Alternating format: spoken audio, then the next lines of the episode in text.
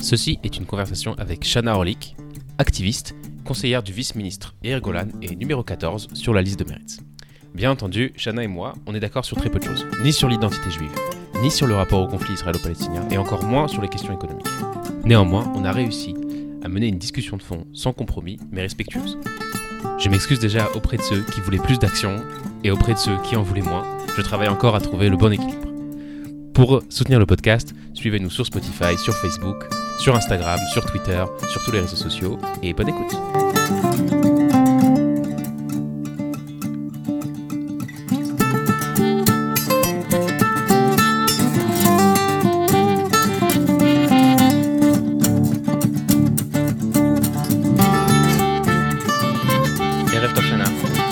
Bonsoir. Ça va? Ça va, très bien. Merci d'avoir euh, accepté mon invitation. Tu es, t'es la troisième euh, personnalité politique, on va dire, euh, que, que j'accueille dans le podcast et on va partie d'une série. Bah, c'est super, je suis ravie d'être là.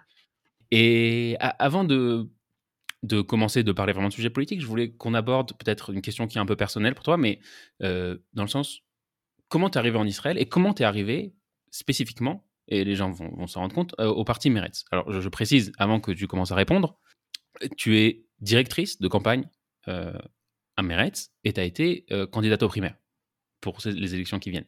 Euh, on, en- a dit, on l'a dit il y a quelques minutes, inattendu pour une francophone, c'est chose qu'on ne voit pas apparemment. Alors, comment t'en es arrivé là? C'est une bonne question. J'ai du mal à trouver le point de départ vraiment. Ce qui est sûr, c'est que ça a commencé à la Chomère Atsaïr, euh, au local à Paris. Je suis arrivée à la Chomère Mhm. Atsaïr au mouvement de jeunesse euh, à l'âge de 11 ans, je crois. Euh, venant d'une famille justement euh, plutôt de gauche, ashkénaze, avec des- une vraie identité juive, mais pas forcément des traditions et la religion. Et donc, la chômère, c'était un peu le- l'endroit où, pour notre famille, où on, on aurait, où on pourrait développer notre identité juive et nos valeurs et Mhm. le militantisme. Euh, ma mère dit souvent que ses vœux ont été exaucés et même un peu trop, euh, parce que ma sœur et moi, euh, on est en Israël, on a fait notre alia. Ah. Donc du Oui. coup, du coup, c'est un peu comme ça que ça a commencé. Je pense qu'on était une famille sioniste, mais moi, j'étais jamais allée en Israël, par exemple, avant Mhm. d'aller en colo avec la chômère. Et du coup, j'ai été très inspirée. J'ai découvert l'histoire d'Israël, euh, évidemment très liée aussi à l'histoire du kibbutz, la fondation du pays, euh, le Mapai, enfin toute cette idéologie euh, de, de- de socialisme mélan- mé- mélangée au sionisme, mélangée au, à la coexistence juive-arabe. Et moi, ça m'a beaucoup parlé. Et donc, euh, j'avais pas forcément prévu de faire mon alia. J'ai fait ma licence en France de droit et sciences Ouais. politiques à Assas. Je comptais pas Ok. du tout faire mon alia, mais j'ai mes meilleurs amis de la chômère qui, eux, ont fait leur alia et ont, se sont engagés à l'armée après le bac. Et je venais les voir en vacances et je me suis dit que bah, y avait quelque chose à, à découvrir en Israël. Ouais. Donc, euh, j'ai décidé de, de venir faire mon master ici, à l'université de Tel Aviv, et j'ai décidé de rester après. euh, voilà, et Donc en sciences politiques. Oui, j'ai fait mon master en résolution de conflits et médiation internationale. Donc j'étais évidemment très intéressée par l'aspect Sciences Po, euh, l'aspect euh, conflit israélo-palestinien. Euh, Je Mhm. suis venue avec beaucoup d'enthousiasme et beaucoup d'espoir de pouvoir faire partie de, de la fin du conflit et, Ah de, ouais. et de- de- de participer à tout ça. Neuf ans plus tard, je suis pas sûre qu'on ait avancé, même, même on a peut-être un peu reculé. Je suis sûre qu'on va en discuter.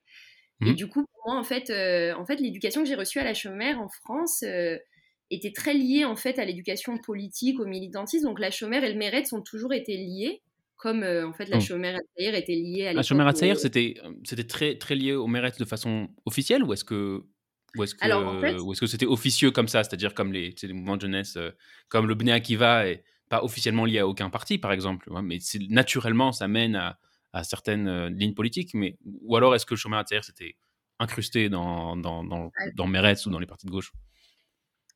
Historiquement, je pense que le lien entre euh, le MAPAM, qui est l'ancêtre du, du, du Meretz, et la Shomer Hatzaïr euh, au tout début, avec la création de l'État d'Israël, vraiment, euh, Mhm. était lié. En fait, le, le- le- le mouvement politique, c'était un parti politique qui d'ailleurs s'appelait Shomer Hatzaïr au début, Ah oui. euh, qui est devenu MAPAM. et la chômeur, c'est-à-dire le mouvement de jeunesse, c'était en fait la branche d'éducation politique en fait par laquelle on amenait les jeunes à s'engager. Aujourd'hui, c'est quand même officiel, je dirais même pour le Bnei Akiva, parce que il y a ce qui s'appelle donc le Congrès sioniste mondial, qui a des représentants. Et ces représentants, en fait, dans toutes les communautés sionistes du monde, en fait, elles sont liées à des représentations politiques. Donc, en fait, le Meretz est lié à la, euh, à la Shomeret dans le monde. Le Bnei Akiva euh, est lié, euh, je ne vais pas rentrer dans les détails, mais à des partis politiques euh, de droite. Tu peux dire, hein, si c'est officiel, c'est officiel, le parti de droite, j'imagine. Non, après, je sais pas, je veux pas, je veux pas faire, je veux pas me mêler de ce qui ne me regarde pas. Je sais pas si c'est coup de chasse. chacun fait, fait ses affaires, mais en tout cas, il y a quand même une représentation officielle dans le monde sioniste. Alors, pas dans le monde politique mmh israélien. En Israël, par exemple, le mouvement de jeunesse à Shomer n'est pas du tout lié au parti officiellement. Ça, c'est vraiment que en diaspora. Donc moi, ayant grandi en France, euh, le lien était euh, très clair. Et d'ailleurs, en arrivant en Israël, j'étais très surprise que le lien ne soit pas aussi clair et que les mouvements de jeunesse soient politiques, en tout cas à partisans, euh, voilà. Mmh. Et donc, donc moi, quand je suis arrivée en Israël, et eh ben, j'ai pris ma carte au parti et pour moi, c'était une évidence qu'il fallait ah, c'était clair, ouais. être militante, s'engager, qu'il fallait être aussi bien dans les associations que dans le parti. Ok. Dès le départ. Donc. J'ai compris. Donc ça, ça, vient du mouvement de jeunesse et c'est le, militantisme qui vient avec, ça vient aussi du mouvement de jeunesse. C'est pas quelque chose qui date d'avant ou qui fait que tu t'es intéressé à la politique. Ouais, je, pense que la chômère, en fait, en étant enfant et on, a grandi dans cette vision euh, de, l'éducation du jeune par le jeune, où en fait, à 14 ans, on est capable de, euh, de s'occuper d'enfants, de faire une stratégie politique, d'organiser des manifs. je me souviens, euh, j'étais je sais plus en quelle année, on était, j'étais responsable politique pour la Chomère, donc j'avais 16 ans. Ah et euh, on a organisé une énorme manif au Trocadéro avec l'agence juive euh, pour la libération de Gilad Shalit. Et en fait, ah bah, il y avait personne des autres mouvements de jeunesse, à part moi, à la table, avec tous les adultes et tous les responsables de la communauté, le consistoire. Parce que nous, ça nous paraissait normal qu'à 16 ans, euh, on ait notre mot à dire, on est les leaders de notre communauté. Et donc j'ai grandi dans ce truc un peu utopiste où en fait euh, bah, on, est, on est capable d'un peu de, de, tout. Et si on croit à nos valeurs et si on croit à notre idéologie, et eh ben il faut se lancer. Et du coup euh, après j'ai aussi grandi dans une famille où, où je pense que voilà je me souviens aller à des à certaines manifs avec euh, mes parents pour les droits sociaux, c'est-à-dire on était quand même une famille en, je dirais pas engagée politiquement mais avec des, des discussions politiques de fond et très sociales, oui ça c'est sûr. Je comprends. Oui. Non, c'est intéressant ce dis sur les mouvements de jeunesse, mais, mais c'est vrai qu'à part Chemin Ratsayer, peut-être qu'il y en a d'autres que je connais pas, mais, mais tu as les gros mouvements de jeunesse en France, c'est le Bnei Akiva et, et les EI. Euh, les EI, moi j'y étais et c'était apolitique au possible. C'est vraiment, euh, d'ailleurs, on était très contre. Euh, nous, on n'aimait pas du tout qu'on parle de politique. C'était très, c'était pas tabou, mais, mais c'était mal vu, quoi. Ça a toujours été le grand. je me souviens dans les séminaires organisés par le Fonds social ou par l'agence juive, c'était les grands débats. Euh, moi, mes copains du, des EI, pareil, ils me disaient, mais c'est pas à nous de faire de la politique, certainement pas en mmh. France et encore moins en Israël. Et nous, on était dans une vision où, en fait, la façon de changer le monde, bah, c'est aussi la politique. Donc, euh, ouais. Et le Bnei Akiva, je j'arrive pas, je, je, sais pas, je connais pas assez, j'y étais pas. Franchement. Non, je à Strasbourg, c'était très faible, là où j'ai grandi. ouais, ouais, non. En tout cas, moi, je sais qu'on a eu plusieurs euh, sur l'identité juive, pas trop politique, mais des questions d'identité où on se posait des questions et le Bnei Akiva était vraiment nos partenaires. Où je me souviens qu'on mm. avait fait des activités à Chomer Bnei Akiva euh, pour apprendre à, se connaître, pour voir les différences et pour se dire au final on est des, mouvements, tous les deux on est des mouvements sionistes. Donc on a forcément quelque chose en commun et c'est quelque chose qui manque énormément en Israël. J'ai l'impression que les, mon expérience de, de, la communauté juive en France, en tout cas à Paris, c'était vraiment le pluralisme. Euh, et quand on arrive en Israël, on se rend compte que bah, c'est chacun dans son coin. Et, oui, c'est bien plus fragmenté ici, c'est sûr. Ouais. Et puis il y a une sorte de vraiment de comment dire de délégitimisation de de, de, de, de, l'opposé politique quoi c'est-à-dire euh, moi aujourd'hui quand je me dis euh, l'équivalent de la chômère qui parlait qui proposait au Bnei Akiva d'aller faire des activités ensemble hmm. ce serait aujourd'hui le Likoud le chasse avec le Meretz je vois pas très bien comment on trouverait des, des points communs entre nous euh, idéologiquement, quoi. Mais à l'époque, en France en tout cas. Je sais pas, hein, entre chasse, entre chasse et Mérès, du point de vue social, bon, on va peut-être en discuter, mais bah oui, social, campagne, tu regardes, ils font campagne, ils font campagne euh, complètement socialiste, hein, dire les, les ah bons. bah, ils disent que c'est le parti, le parti euh, social du pays. le parti social du pays, ouais. c'est très. Enfin, j'ai étudié un peu. Euh, on va peut-être en discuter, mais j'ai étudié un peu. Ces derniers temps, je lis beaucoup d'économie. Et pour moi, quand ils disent, euh, chasse, quand ils disent euh, on est le seul parti de droite et socialiste, je comprends pas ce qu'ils sont. ça n'a aucun sens, tu sais. C'est bah, complètement contradictoire. Hein. mais, Oui, mais en Israël, c'est chacun, la politique, c'est chacun fait, fait un peu ah ce qu'il veut. On pioche, on fait ce qu'on veut, on dit ce qu'on truc. C'est l'un et l'inverse de l'autre. C'est pas, pas grave. On dit un truc et les prochaines élections, on dira le contraire. oui, oui. Ah ouais, c'est assez impressionnant. Mais euh, donc, non, c'est ok. Et, et, du coup, quand tu es, es, arrivé en Israël et tu as continué donc ton engagement politique et tu as monté les échelons, comment ça se passe? Alors oui, j'imagine, vu qu'aujourd'hui je travaille au gouvernement, donc on, va dire ça comme ça. Euh, mais ça m'a pas forcément paru monter les échelons, ça m'a quand même paru m'intégrer dans la société. Ça c'est sûr. Mmh euh, c'est-à-dire j'ai commencé, donc je suis venue euh, faire mon, master. En parallèle de mon master, je travaille dans un call center. Euh, ah légal, je dois le dire, où je ne vendais rien à personne, je n'ai, je n'ai pas fait de fraude. pas, tous les, pas tous les call centers sont illégaux, hein, mais beaucoup. je, je Il y a plein, plein de copains qui se sont, qui se à sont rendus compte, en, plus, 2000, pas compte. Ouais. ouais, en 2000, c'était quand en 2013, il y avait quand même pas mal d'arnaques. Donc moi, j'avoue que donc j'ai commencé comme ça, je parlais pas hébreu, euh, j'ai de la chance de parler anglais, mais bon, euh, c'était pas, hum, j'ai pas trouvé de travail. Euh, du coup, en parallèle de mes études, je travaillais dans le call center. à la fin de mes études, en 2014, en fait, je me suis rendu compte que je ne trouvais pas de job à mon niveau en fait d'études où, où je voulais faire bouger les choses un petit peu comme ça. Et du coup, je me suis rendu compte que les seuls, les seuls jobs qu'on me proposait, en fait, c'était dans des associations, mais pour euh, lever des fonds, parce que je parle plusieurs langues. Donc, euh, ça, ça, tombait bien. Sauf que moi, lever des fonds et remplir des, demandes de bourse, c'était pas trop de ce que j'étais venue faire en Israël. Euh, et du coup, j'ai monté une entreprise sociale qui s'appelait Change IT. Donc, Change IT, le changement avec moi, avec toi. Voilà, c'était le, le, concept. Euh, et l'idée, en fait, c'était de se rendre compte qu'en Israël, il y a le plus haut euh, pourcentage de bénévoles par euh, habitant, en fait. Donc, les Israéliens font le plus de bénévolat. Et il y a également le plus d'associations pour un pays, en fait, développé, qui n'est pas censé, comme en Afrique, avoir voilà, des associations étrangères, par exemple.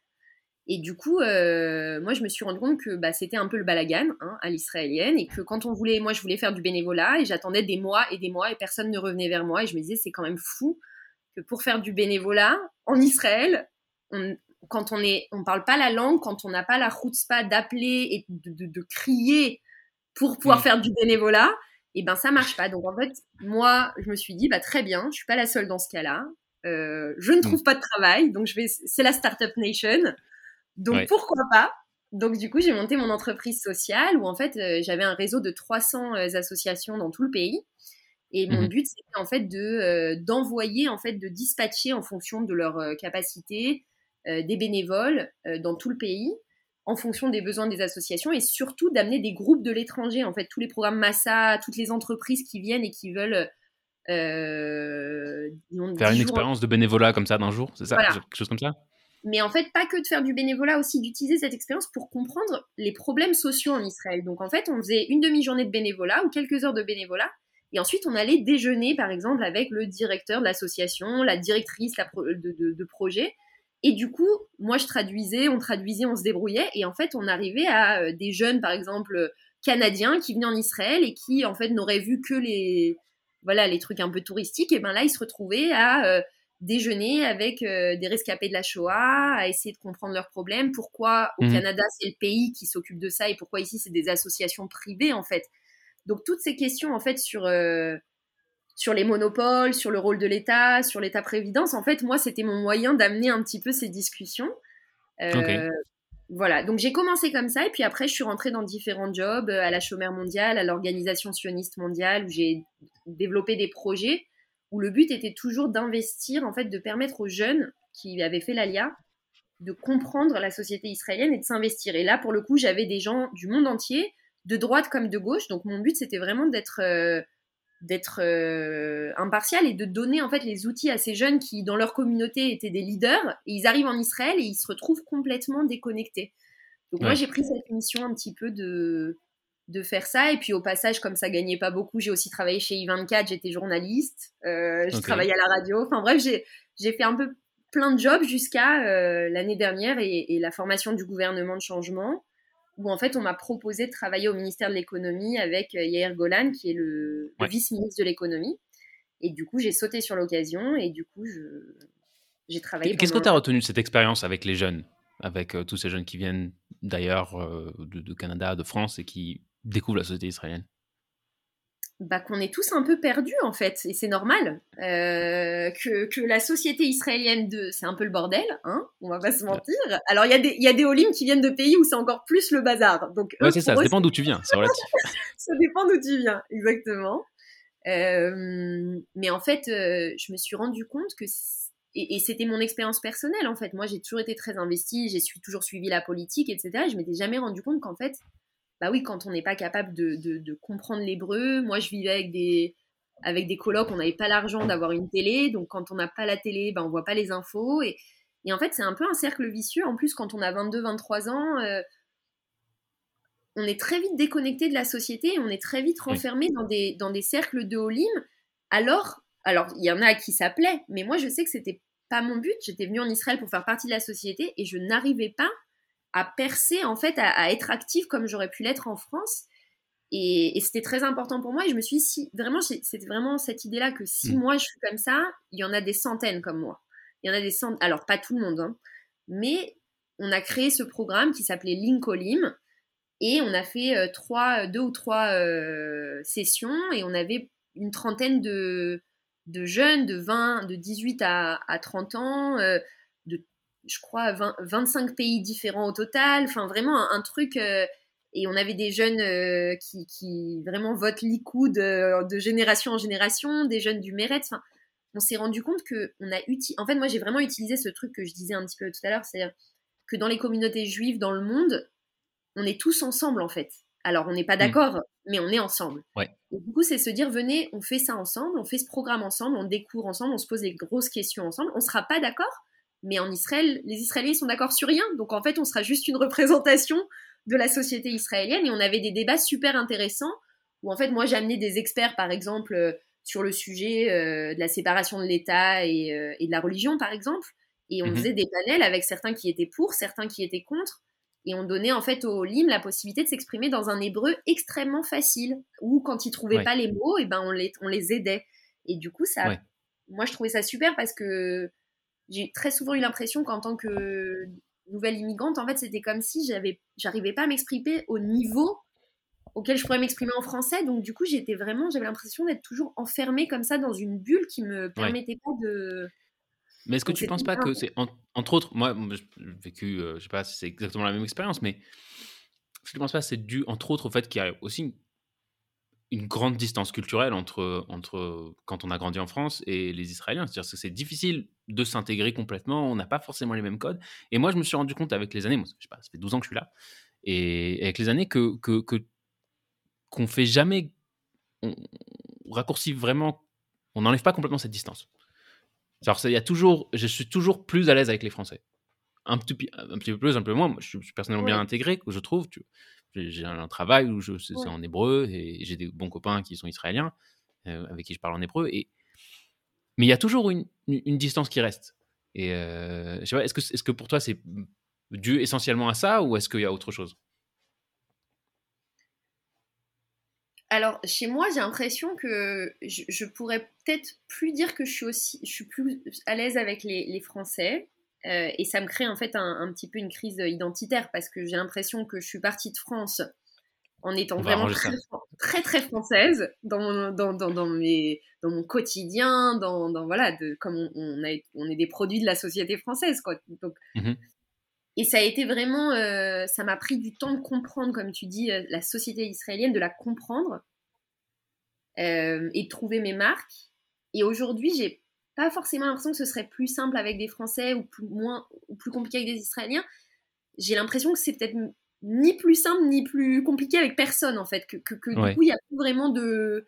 C'est-à-dire, je suis bien en Israël, je me dis, bon, euh, avec les. Est-ce que. Oui, il y, a quand même un, élément identitaire où, euh, où je pense qu'il y, a un socle commun quand on a grandi en France, où évidemment on se sent quand même beaucoup plus proche. Euh... ouais, sais pas. Moi, c'est, moi, c'est très spécifique aux juifs français. Hein, faut, parce que quand, euh, quand ça m'arrive d'être en France et, et, de parler à, des non-juifs, ça m'arrive rarement, le, déca le décalage que je ressens est encore plus énorme. Dire, moi, mon, mon, rapprochement, il est vraiment spécifique à la communauté juive française dans laquelle j'ai grandi et j'étais quasiment dans, dans, à Strasbourg, on appelait ça le ghetto sans aucune espèce de, complexe, tu vois. Donc c'était vraiment ça. Euh, donc c'est très. Euh, donc, et, et c'est vrai que quand je vais en France aussi, je ressens aussi un grand décalage avec eux. On vit pas du tout les mêmes vies. on a d'autres. Ça veut dire, moi, c'est très, c'est très saillant dans la, dans la, dans les, dans les codes du travail dans le sens, mmh. dans le code culturel du travail, je, veux dire, pas le code légal, mais le code culturel du travail. Tu sais, mmh en France, où c'est plus, c'est plus strict, les horaires, etc., et les hiérarchies sont plus trucs. Alors qu'ici, en Israël, enfin, après, ça dépend des secteurs, hein, mais, mais ici, en Israël, tu as une espèce de, de, route pas permanente où tout le monde fait des choses. et bizarrement, je suis plus à l'aise là-dedans, parce que je me sens plus libre, je me sens plus à l'aise. ma vie du travail a commencé ici. J'ai pas l'expérience en France, disant en France, c'était comme ça. Peut-être qu'il y a des avantages à la manière française de faire probablement des avantages et des inconvénients des deux côtés. Hein. Pas, pas, je ne peux pas faire un jugement de valeur entre les deux, mais, mais, euh, mais, mais bizarrement, ça me, ça me convient mieux la manière israélienne de travailler. oui, oui, non, moi je suis, je suis tout à fait d'accord. Je trouve qu'il y a quelque chose de très euh, libérateur euh, de, dans la façon de travailler, dans la façon d'être. Moi, ce qui me pesait énormément en France, en tout cas à Paris, c'était un peu le sentiment que euh, on peut pas descendre acheter son pain. Alors c'est très pour les femmes, hein, je, m'excuse d'ailleurs, mais ah on peut pas descendre acheter sa baguette sans être maquillée. Alors moi c'est un truc euh, vraiment ah et, je me souviens, il fallait s'habiller bien quand même. On sort pas en jogging, euh, faudrait quand même pas que les voisins, euh, voilà. Et c'est des trucs comme ça. Alors, je sais pas si c'est des trucs de ma famille, mais, mais d'après mes, mes, discussions avec mes copains, c'est pas que ma famille. pas, moi, j'ai pas de sœur, on m'a jamais rien demandé. Mais euh, T'as pas demandé de te maquiller avant de descendre acheter la baguette Non, mais on m'a dit. Non, mais oui, moi, par contre, on m'a dit, euh, on m'a dit, ma mère m'a dit souvent, euh, fringue-toi normalement. Tu vois, ça, ça, voilà. bon, mais après, après moi, je considère ça comme une espèce de minimum, tu vois. non, bien sûr.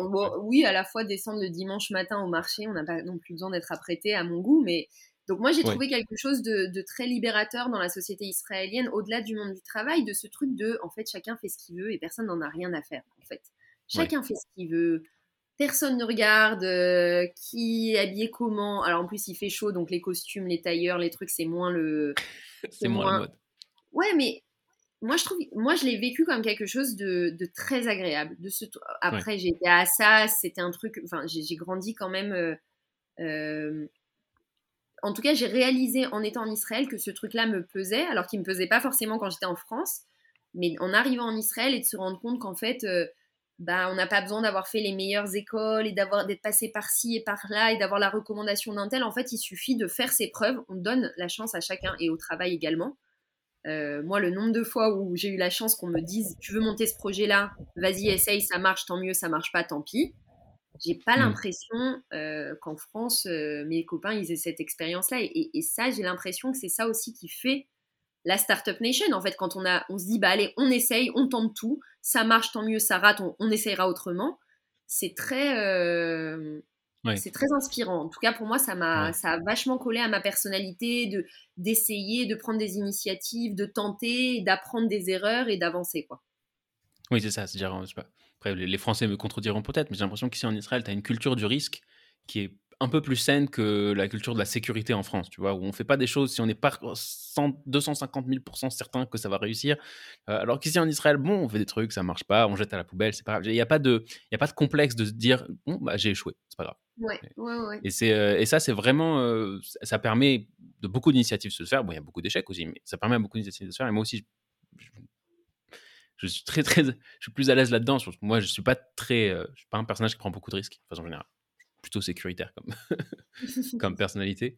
Donc euh, ça me tire un peu du bon côté si tu veux. Bah ça c'est sympa.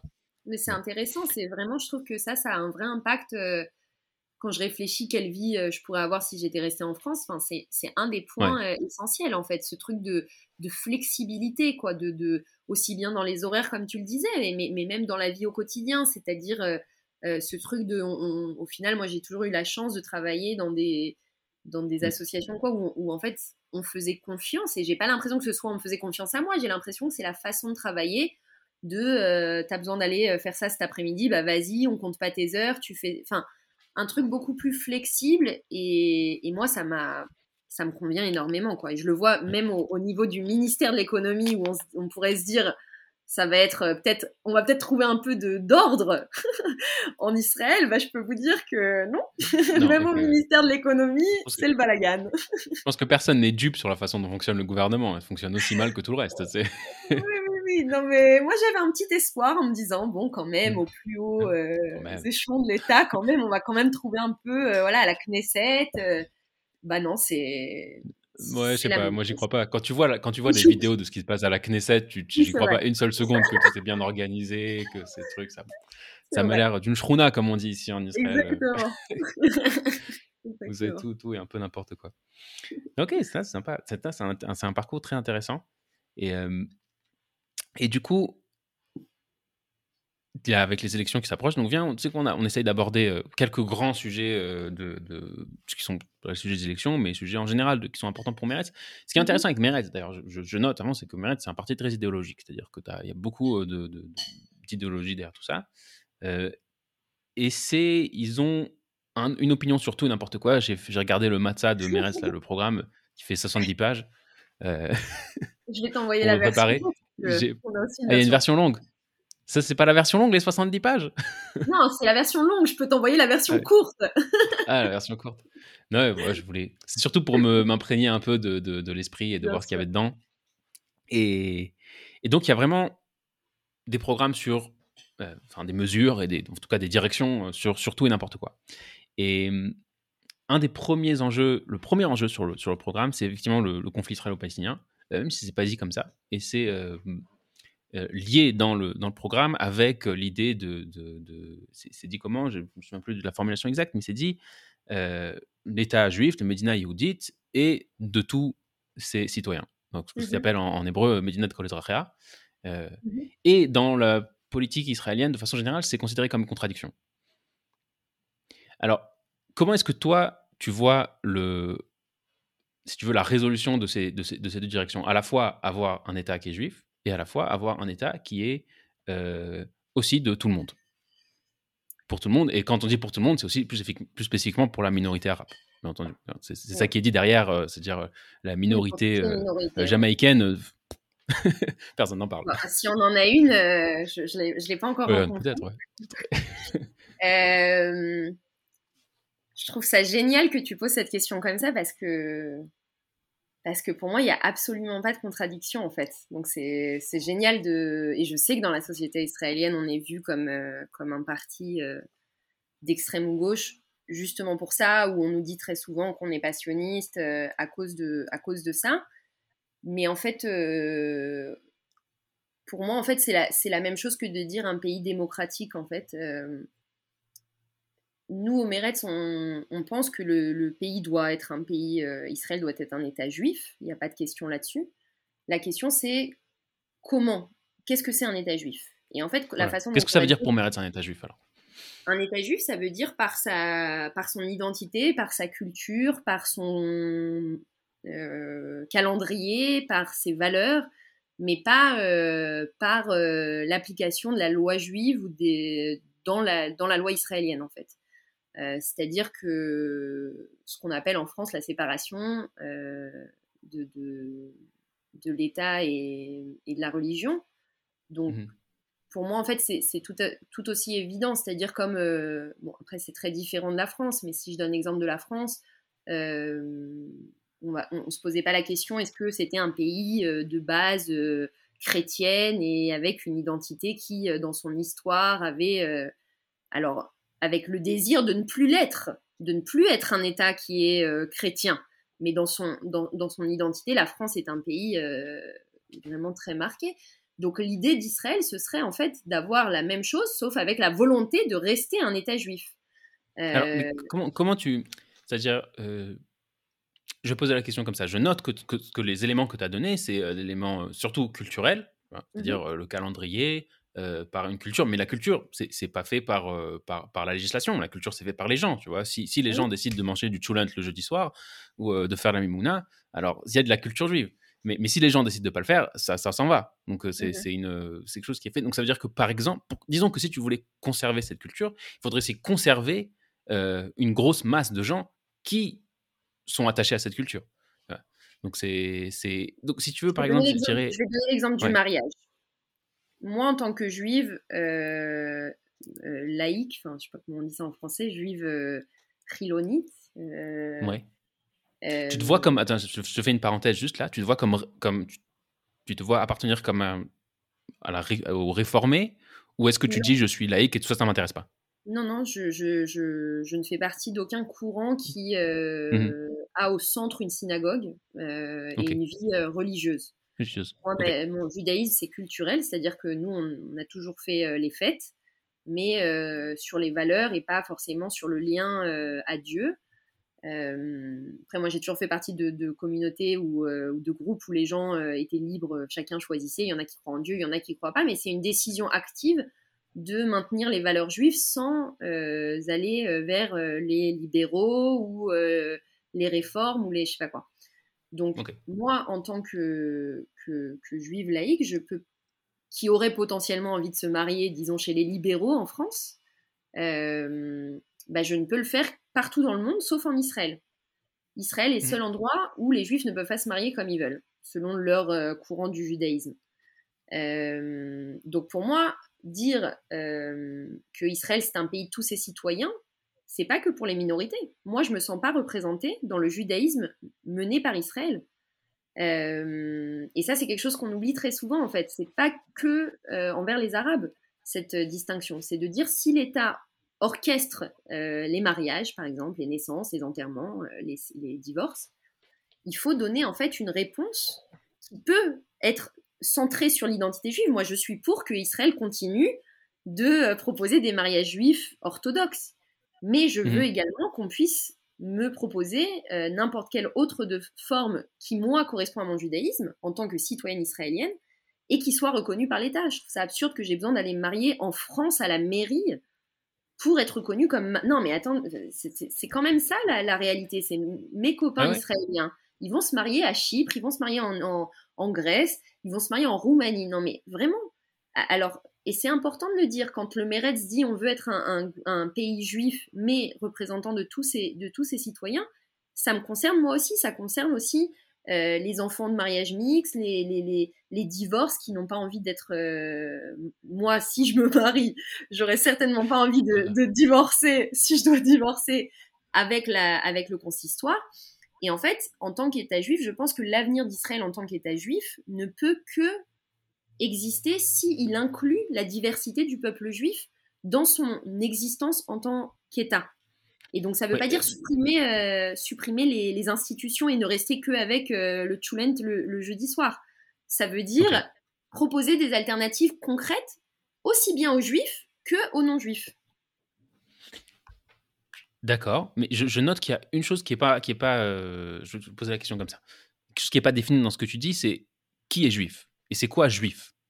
C'est-à-dire, c'est une des choses qui, que, la question que, que, ton discours pose, c'est finalement, qu'est-ce qu'on appelle juif? Est-ce que tout celui, tout ce qui se dit juif peut être juif? Tout, tout euh, événement culturel euh, qui, qui, décide de mettre un Magen David, tout toute cérémonie, euh, j'en sais rien, qui, se, qui se dit euh, euh, judaïque, est-ce est-ce que, est que ça s'appelle juif? Est-ce que, est que tout ça, est-ce que l'État d'Israël, ça doit être le refuge, et j'utilise le jeu de mots exprès, le refuge de tout ce qui s'identifie, pour utiliser le mot américain, comme juif Ou est-ce que tu vois, toi, certaines limites? Ce serait quoi tes limites, en fait? Qu'est-ce qui est plus juif? On va poser la question en négatif. Je pense que ma, réponse en tant que moi, Shana, elle est différente de la réponse du Meret que la réponse de l'État d'Israël. Moi, pour moi, j'ai grandi, comme je dis, à la chômère. Moi, euh, je suis juive selon la halacha. Euh, mais je pense qu'il y a des gens qui ne sont pas juifs selon la halacha, qui sont bien plus juifs, entre guillemets, euh, dans leur connaissance des textes, dans leur pratique des mitzvot et, du, et des fêtes, que moi. Donc, moi, Des gens qui sont pas juifs selon la mais qui pratiquent plus les mitzvot? Bah ouais. Ok. Bah oui. Je veux dire, ah, tu veux dire, c'est dans les communautés réformées éventuellement? Alors, oui, il y en a beaucoup en fait. C'est pas, je sais que dans certaines. Oui, aux États-Unis, c'est beaucoup de gens. Non, aux États-Unis, c'est beaucoup de gens. Et même en Israël, c'est beaucoup de gens. Euh, et, c'est vrai que dans les cercles francophones, peut-être en Israël, on, est moins ouvert ou on connaît moins ces, ces parties de la communauté. Ou du, mais, mais, la plupart, en fait, il suffit euh, d'avoir euh, son père qui est juif et pas sa mère, ou la mère qui est convertie chez les libéraux en France, par exemple, et j'en ai beaucoup autour de mhm. moi. Et aujourd'hui, Israël ne les reconnaît pas en tant que juifs, mais on leur permet de faire l'alia. Donc là, on est encore une fois dans la contradiction euh, de la définition, comme tu dis, de l'identité juive ou de, qui est juif et de quoi, qu'est-ce qui est juif. Mm. Euh, et moi, en fait, je me base aussi sur l'histoire du mouvement sioniste, qui n'est pas un, une énorme majorité, qui n'est pas un mouvement religieux. Euh, donc, donc, je pense qu'aujourd'hui, les choses se sont. Bah non, je sais que ça, ça peut faire rire. Hein mais il faut se rappeler. non, non, je sais. non, mais, mais, mais c'est intéressant parce que dans, je prévois un épisode dans quelques, dans quelques semaines avec euh, quelqu'un qui a étudié un peu l'histoire d'Herzl et qui a euh, beaucoup à dire sur le sujet, sur combien Herzl a été inspiré par, et inspiré par le judaïsme plus que. et par la religion, je veux dire, vraiment par la religion. bien sûr. Euh, bien plus que, que par le, c'est-à-dire le, le, mouvement nationaliste du 19e siècle. Euh, alors j'écouterai le. Ça se discute. Je pense ça se discute. On écoutera l'épisode. On écoutera l'épisode. Avec. Euh, c'est une très bonne promo. Mais la question, c'est même si c'est inspiré. Moi, je pense que le sionisme, il est évidemment inspiré de, de, mhm. la religion. Il n'y a pas de question. Après, le mouvement en tant que tel n'était pas un mouvement religieux dans son énorme majorité. Euh, c'était très important pour Herzl et Ben Gurion, et, on continue l'histoire comme ça de Herzl, Ben Gurion et compagnie, euh, chronologiquement, d'investir tout le monde. C'est aussi la question des, ultra-orthodoxes, des Haredim qui ont été inclus dans, tout le schmilblick et, et le sujet de l'armée, qui sert dans l'armée et qui ne sert pas dans l'armée, etc. Euh, donc je pense que c'est, et ça je suis tout à fait pour, hein, je pense que c'était très important d'avoir un mouvement unique, unifié, qui inclut tout le monde. Mais aujourd'hui, je pense pas que. Je pense qu'on est très loin de, la, de, de, ce que les pères fondateurs. Il y avait aussi des mères fondatrices, mais on en parle souvent, on en parle un peu moins. Qui, qui, ont, dans ce, dont ils rêvaient. Et je pense que ce dont ils rêvaient, c'était justement la définition d'un peuple juif qui, qui bah, comme à l'Alia, où en fait il suffit d'avoir un des grands-parents juifs pour, pour se sentir juif, pour être défini comme juif, pour avoir sa place en Israël. Et moi, c'est la question. ma définition du peuple juif. Pour moi, euh, il suffit pas d'avoir une mère juive pour être juif. Mais dans ce cas-là, j'ai une, question. Pourquoi s'arrêter au grand-père ou à la grand-mère? Pourquoi pas à l'arrière-grand-père, l'arrière-grand-mère? Pourquoi celui qui a peut-être il faut un pourcentage de l'ADN. Ne vois pas pourquoi la, ligne que tu mets ici, elle est arbitraire. Bah, non, déjà, elle a été mise par les nazis. C'est pas moi qui l'ai choisie, déjà, cette liste. Même, la, la, ligne, alors, la ligne par les nazis est arbitraire. Pourquoi on devrait adopter la ligne qui a été mise par des nazis? C'est, Au début, j'étais convaincu par cette histoire.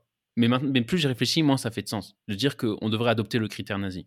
Pourquoi on devrait adopter le critère nazi? Non, non, je suis d'accord avec toi que ça n'a, ça pas de sens en tant que tel. Je pense que dans la réalité, en 1947, quand il fallait décrire, un, quand il fallait choisir un, un un critère, euh, c'était peut-être euh, encore très très frais dans leur euh, tête que celui qui allait se faire exterminer à Auschwitz, il aurait, dû le droit, il aurait eu le droit de venir en Israël.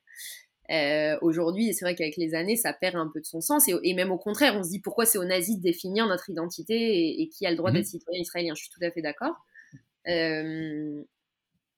moi, en fait, pour être vraiment honnête, ça n'a pas vraiment d'importance si c'est le grand-père, la grand-mère, l'arrière-grand-mère. En fait, je pense que on est un peuple et en tant que peuple, je, moi, pour moi, le judaïsme, c'est une religion d'inclusion.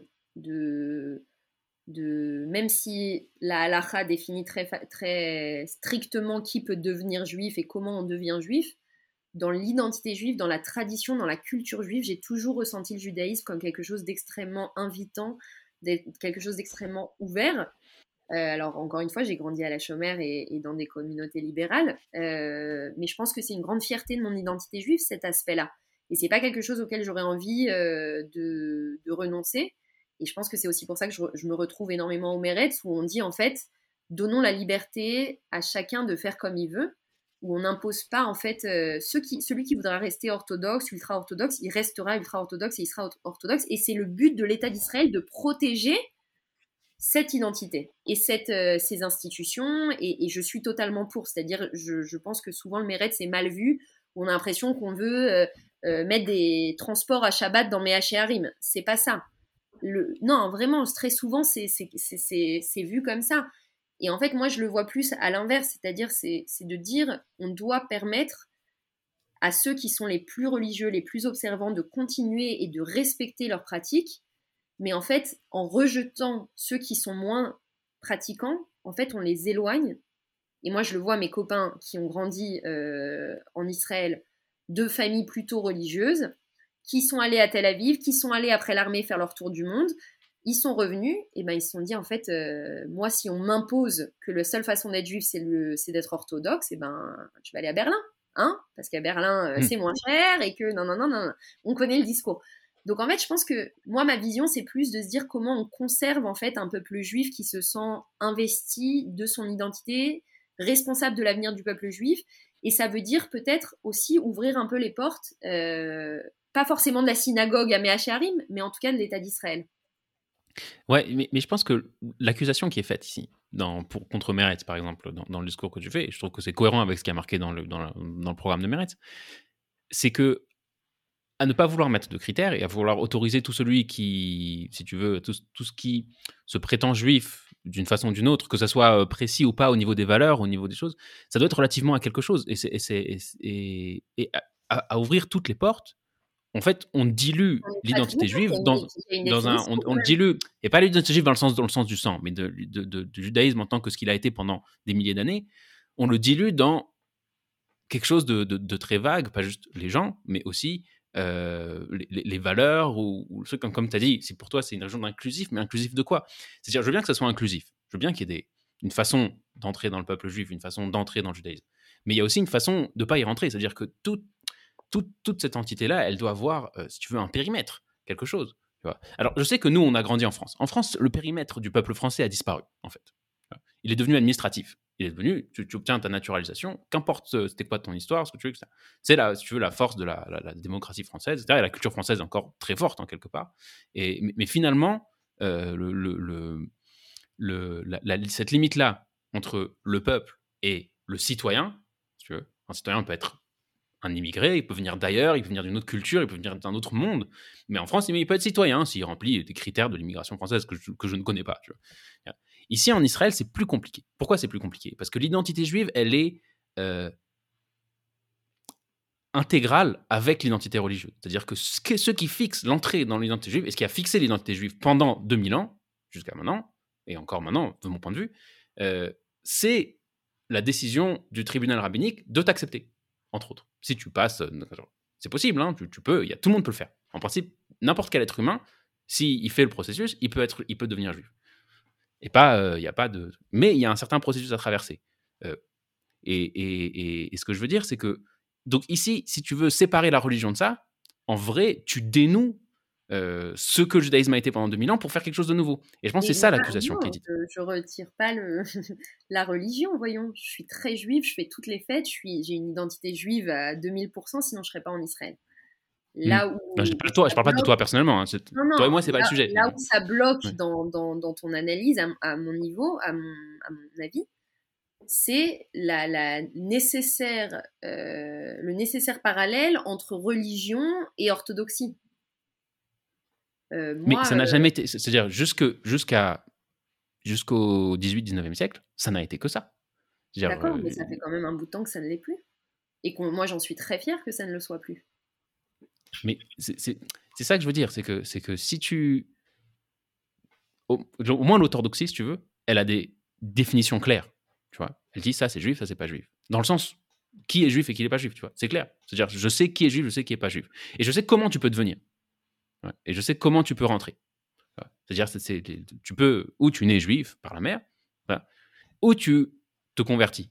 Mais l'idée que n'importe qui qui lance son mouvement et qui l'appelle juif, ouais, peut, peut maintenant, c'est comme, une, comme, comme une cellule qui perd sa membrane, tu vois. Tu vois ce que je veux dire? Je sais pas si c'est très clair comment je m'exprime. Oui, je vois ce que tu veux dire parce que c'est ce que c'est ce qu'une énorme partie de la société israélienne et une immense partie de la communauté juive pense. Donc je vois ce que tu veux mhm. dire.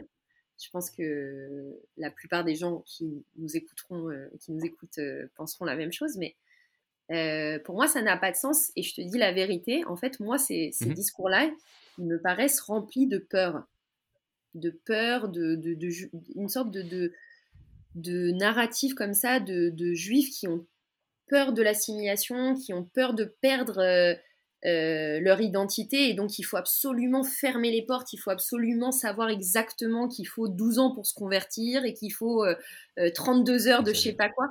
J'exagère.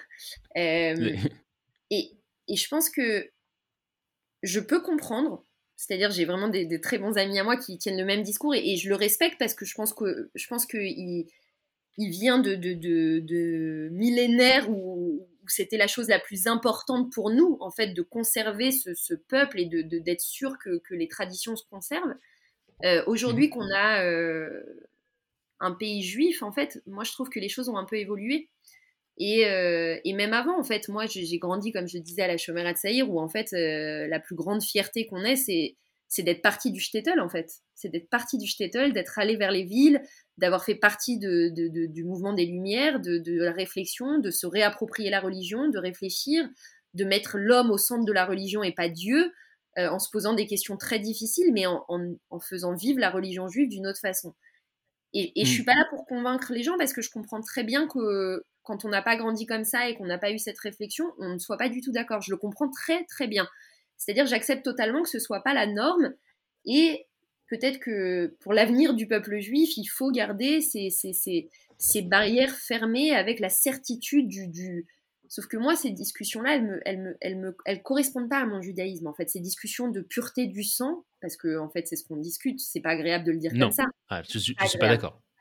Je suis pas d'accord que c'est pas. Je suis pas d'accord parce que comme comme je l'ai dit, il y a certainement une partie qui est euh, matrimonial, c'est-à-dire que tu, reçois l'identité de ta mère, mais d'un autre côté, n'importe quel être humain peut traverser la conversion. Et ça prend 2-3 ans peut-être, il y a un des critères.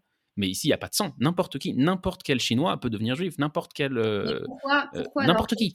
Alors, est-ce que je peux moi te poser une question du coup? Ouais, je t'en prie, bien sûr. alors, pourquoi on trouve ça plus acceptable que quelqu'un qui est, comme tu dis, chinois, qui n'a jamais grandi dans, l'identité juive, dans le peuple juif, se rallie à nous et fasse cette euh, conversion et, devienne, fasse partie de notre peuple, plus qu'un mhm. que un de mes amis qui a grandi dans une famille juive, dans son identité, dans ses traditions, dans ses valeurs, dans ses euh, cérémonies, dans son Shabbat, dans tout, mais sa mère était convertie chez les libéraux et, son père était juif à l'arrêt. Tu vois, je me dis pourquoi, très, très, ouais. Pourquoi? Alors, il y a, d'abord, il y a une certaine nuance à l'Afrique dans laquelle je ne veux pas rentrer, mais je vais essayer de décrire le principe comme je le comprends. Le principe, c'est la fidélité à la tradition. C'est-à-dire que le judaïsme, il est.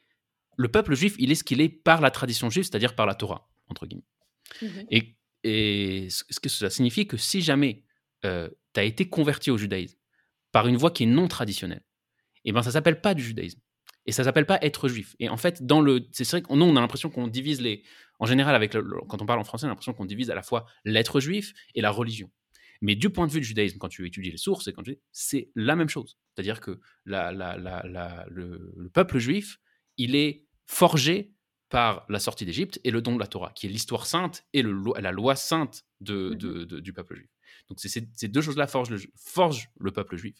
Et si tu deviens juif par la voie traditionnelle, même si tu étais le mec le plus éloigné du monde et que tu étais chinois et que tu étais euh, bouddhiste toute ta vie et tu décides de devenir juif, tu es juif comme si tous tes ancêtres l'étaient. C'est pour ça qu'on t'appelle le quelqu'un qui se convertit, on l'appelle le fils d'Abraham. Mmh il est le, es vraiment, tu fais partie maintenant, même si, même si pendant toute ta vie tu étais chinois bouddhiste, maintenant tu fais partie de la tradition comme depuis Abraham. Et il y a aucune différence, ça ne fait aucune différence que tes parents étaient, que je vois tes parents. Mais si par contre, tu as beau être juif euh, tu as beau avoir toute ta génération, euh, toute ton, toute, euh, tu peux même avoir que ton ancêtre c'était Moshe Rabbeinu, si tu veux. Ouais. Si quelque part tu es sorti de la tradition par la conversion libérale, tu sors. C'est vraiment, c'est ça le principe directeur, comme, comme je le comprends. Donc, donc et, ça, pour le coup, je trouve que, ça, que c'est complètement l'inverse de la pureté du sang. Ce n'est pas une question de sang du tout.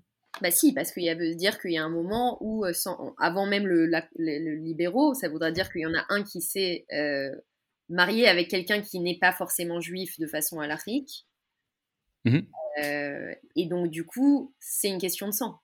C'est une question qu'il y a un goy qui est rentré dans l'histoire. Bah attends, on va pas se mentir quand même. Oui, non, non, non, mais d'accord. Mais, mais le problème, c'est que si par exemple, mais si, oui, mais si par exemple, on avait décidé que le gène passait par le père. Les, orthodoxes les considèrent comme goy, alors qu'ils ont pu grandir dans une famille, ils ont pu euh, faire toutes les fêtes de façon même orthodoxe, sans avoir mmh le euh, cachet de, de la rabbanoute et du consistoire. Ouais, non, non, mais ce que, je veux dire, que par, le fait que c'est pas du sang, parce que d'un côté, tu as le converti qui vient de complètement ailleurs et dont le sang n'a rien de juif depuis 2000 ans, et celui dont le sang a tout de juif, il peut être pas juif. Donc c'est l'inverse du sang. C'est l'inverse du sang, dans, parce que ici le sang ne, joue aucune, euh, aucune, espèce de, aucune espèce de rôle, tu vois. Non, non, bien sûr. Donc c'est comme ça que moi j'entends. Donc c'est sûr, après, si tu veux, le, ce que tu appelles le sang ici, pour moi, c'est la tradition. C'est la chaîne traditionnelle euh, qui date euh, pour, pour, pour, pour, les juifs qui, qui sont attachés à cette tradition depuis Moshe Rabbeinu et qui a décrit les critères. Et c'est des critères qui, qui s'appliquent à tout le monde de la même façon. Que, que si ta mère, elle est juive, eh ben, tu es juif. Et si ta mère, elle n'est pas juive, mais qu'elle soit euh, chinoise euh, ou japonaise ou whatever, eh ben, t'es pas juif. Ça, ça, change rien de quel type de sang tu viens. Il n'y a pas de hiérarchie non plus de sang, tu vois.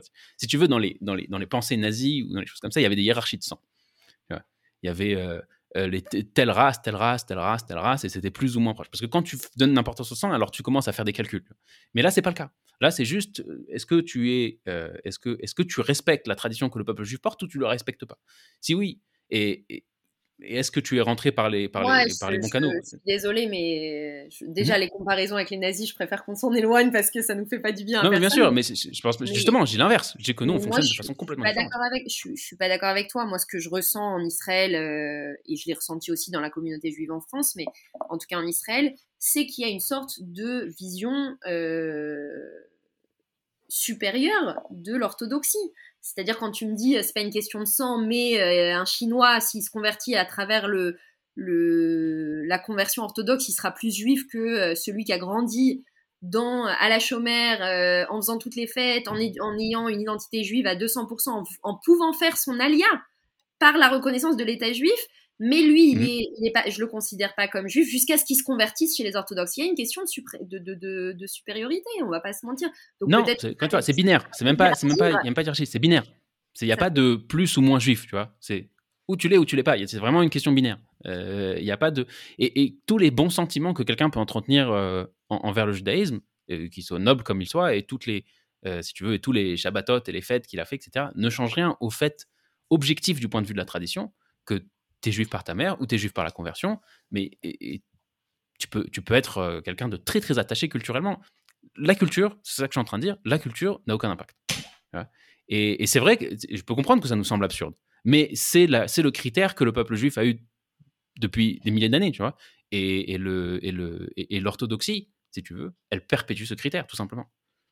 Ouais, moi, je, je, on peut être pas d'accord, tu vois. On peut, on peut être pas d'accord, mais, mais moi, je pense que c'est basé sur beaucoup de peur, euh, de peur de, de, perdre, comme tu dis, euh, cette euh, identité fermée du peuple juif. Moi, je vois le peuple juif comme quelque chose de, de, de magique et d'énorme. Et le plus on aura des gens qui se considéreront comme juifs, même si leur mère elle n'est pas juive ou elle-même se considère comme juive, même si selon la halakha elle n'est pas juive je pense que c'est très bien et je suis très heureuse qu'ils puissent rentrer en Israël et faire leur alia comme moi, au même titre que moi, parce qu'ils sont tout aussi juifs que moi, à, mon, à mes yeux et aux yeux d'Israël. Tu vois, mais le jour où Israël sera une puissance économique, ce qu'il est déjà en quelque sorte, le jour où sera une énorme puissance économique, bien plus qu'aujourd'hui, tu vois, tu te retrouveras envahi par une immigration incontrôlable, tu vois, parce que tout le monde voudra être juif quand ça sera un truc. D'ailleurs, il y a une halakha qui dit, très vieille, très vieille halakha, du date du Rambam, date du qui dit que quand on est très fort, quand le peuple juif est très fort, euh, comme par exemple du temps de Shlomo, c'est l'exemple là-bas, on accepte beaucoup moins de convertis. Parce qu'on sait ce qu'ils veulent. Ils veulent pas euh, s'attacher à, la tradition. Ils veulent profiter des bonnes opportunités, tu vois. Et, on les comprend, tu vois. On les comprend. Mais, mais, l'idée de la conversion, c'est de s'attacher, tu vois, à, une histoire millénaire, à une tradition millénaire, et de pousser, euh, si tu veux, la, destinée du peuple juif au bout. Tu vois et c'est ce qu'on dit à celui qui se convertit. On lui dit est-ce que tu acceptes toutes les souffrances qui viennent? Parce que tu, tu, tu, viens là maintenant pour te convertir, mais ne, sais-tu pas que les juifs sont poursuivis et persécutés à travers le monde? Euh, Est-ce que tu acceptes ça sur toi? Donc c'est ça qu'on dit. Tu, tu, partages maintenant l'histoire commune du peuple juif. Donc, donc quelque part, et il y a dans le Talmud des choses un peu euh, qui, vont, qui sont divergentes. Tu vois, il y a d'un certain côté où les, les, où les convertis c'est considéré comme une chose, la chose la plus belle du monde, une chose incroyable. Et de l'autre côté, ils disent les, les convertis c'est dangereux quand même, parce qu'on ne sait pas pourquoi ils viennent, qu'on ne comprend pas. Mais donc tu as, ces deux trucs. Mais je veux aller dans une autre, dans une autre direction. Je pense que c'était une discussion très intéressante. Dans une direction, c'est que, ce qu'on a commencé en parlant du conflit israélo-palestinien, puis on n'a pas parlé du conflit israélo-palestinien, c'est une des, une des euh, ça, une, des grands points du programme, c'est la solution à deux États. Alors, mhm. pourquoi tu penses que c'est la bonne solution? Au conflit. On a un conflit ici, ok, ça, tout le monde est d'accord, personne ne le nie. Et la solution de Meretz, c'est la solution à deux États, c'est-à-dire donner un État euh, aux Palestiniens et garder notre État à nous. Ouais. Et pourquoi c'est la bonne solution? Euh, Parce que c'est la seule solution qui nous permettra de rester un État juif et démocratique, en fait. Euh, donc je vais expliquer, c'est assez simple. Mmh. Aujourd'hui, Israël est un État juif et démocratique en conflit. Euh, et ce que propose la droite et l'extrême droite, c'est l'annexion des territoires palestiniens à Israël. Euh, alors ça commence par certaines petites euh, parties, mais en fait l'idée c'est le grand Israël. avec l'annexion petit à petit, en fait, si on ne leur donne pas d'État, bah, on va, c'est un peu, un peu ça. Et, et, donc, du coup, si on a un seul État, euh, officiellement, pas comme aujourd'hui où c'est pas officiel, parce qu'il y a la ligne verte, euh, c'est, on parle de territoire occupé, entre guillemets, ou alors de Cisjordanie, ou alors de. On n'est pas d'accord sur les termes, on pense une chose en Israël, on en pense une autre à l'étranger. Hmm. Le jour où en fait on annexe de façon officielle ces territoires palestiniens, euh, y compris la, Cisjordanie, la Judée et Samarie, on choisit son, son terme, en fait on a deux options. Soit on donne euh, le droit de vote aux Palestiniens, donc en fait on leur donne la nationalité. Et dans ce cas-là, on ne restera pas un État juif, mais on sera une démocratie, parce que tous les gens qui feront partie, tous les citoyens auront le droit de vote. Euh, comme aujourd'hui, en Israël, tous les citoyens ont le droit de vote, euh, même ceux qui se définissent palestiniens, arabes israéliens. ou alors, en fait, on ne leur donne pas le droit de vote à quand même plusieurs millions, hein, on parle de 3 millions de personnes, mmh. à on ne, on ne, donnerait pas le droit de vote, mais il serait sous régime israélien officiel. Et là, du coup, on serait toujours un État juif, parce qu'on serait une majorité juive, mais en fait, on serait plus une démocratie. Donc ça, c'est l'avenir qui se, qui se présente devant nous dans pas très longtemps, en fait. Parce que quand on voit les politiques de droite et d'extrême droite, quand on voit Ben Gvir et compagnie, en fait, c'est Smotrich, même Bennett il n'y a pas très longtemps, à Yelet Shaki, à des compagnies. En fait, c'est exactement ça qu'ils proposent. En fait, c'est tout Israël est à nous. Il n'y a pas de territoire palestinien. Euh, mais en fait, il n'y a pas de solution. Et on les entend d'ailleurs jamais parler de ça, de cette question. Moi, j'aimerais bien leur poser, en fait. Parce que euh, quand aujourd'hui, j'entends à l'étranger des gens nous dire vous êtes un État apartheid, je les regarde dans les yeux et je leur dis non, absolument pas. Nous ne sommes pas un État apartheid. Et je, et je, je suis capable de le dire avec euh, tout l'aplomb nécessaire. Le jour mmh où on aura annexé les territoires palestiniens sans leur donner le droit de vote, ce, que ce qui est le projet de l'extrême droite et de la droite aujourd'hui, vu que Netanyahou euh, s'est allié à eux. En fait, à partir du moment où on a ça, qu'est-ce qu'on sera capable de leur dire? On sera plus une démocratie. Moi, je veux pas vivre dans un pays comme ça, je veux vivre dans un État juif. Donc, la seule façon, c'est les deux États. C'est de se dire, écoutez, euh, oui, on n'aura plus euh, accès à toutes euh, les, endroits saints, et, je comprends que ce soit extrêmement difficile à accepter pour le peuple juif. Mais je pense qu'il faut aussi euh, être le leader de notre avenir et pas se laisser passivement euh, choisir par, par les effets du vent et du soleil, et de se dire qu'en fait, si on ne prend pas nous-mêmes notre avenir entre nos mains et on décide que ce qui est bien pour la sécurité d'Israël, c'est de se séparer des Palestiniens, de leur donner un État séparé, et du coup, après, on est sur la, sur la scène internationale, l'État d'Israël face à l'État palestinien, et du coup, euh, je pense que même par rapport à notre asbara, par rapport à notre euh, euh, stratégie... je sais pas comment on dit ça en français, communication. Communication. il y aura aussi un, je pense, un, apaisement de, même pour les, communautés juives dans le monde entier, parce que parce qu'on ne peut pas continuer comme ça. On ne peut pas continuer comme on l'a vu ce mois-ci, le mois d'avant, pour garder notre sécurité, entre guillemets, à envoyer nos enfants soldats, euh, nos enfants slash soldats, euh, pas enfants soldats, c'est pas ce que je voulais dire, euh, se battre à Jenin et se battre à Naplouse. les, gens qui habitent dans le sud, c'est pas vraiment le sud, mais la bande, le, autour de la bande de Gaza, c'est pas une vie, c'est pas une sécurité. Enfin, et on l'a vu d'ailleurs pendant cette année de gouvernement où il y a eu beaucoup, beaucoup, beaucoup moins de roquettes qui ont été lancées sur le, sur la bande, sur le, tour de la bande de Gaza. Ça, c'est de la sécurité. Ça, c'est un gouvernement qui prend ses responsabilités et qui amène pas des, valises de, de, de, millions de dollars euh, au Hamas comme l'a fait Netanyahou. Et il y a un moment où, en fait, il faut se poser la question. Moi, je veux bien entendre l'argument de euh, la sécurité, la sécurité. Je pense qu'on est tous là pour être en sécurité. Mais la sécurité, on ne l'a mmh. pas aujourd'hui quand on se pose la question, quand on est à Jéru, quand on, est, quand on se balade. J'imagine même euh, à Ariel ou dans les implantations euh, autour.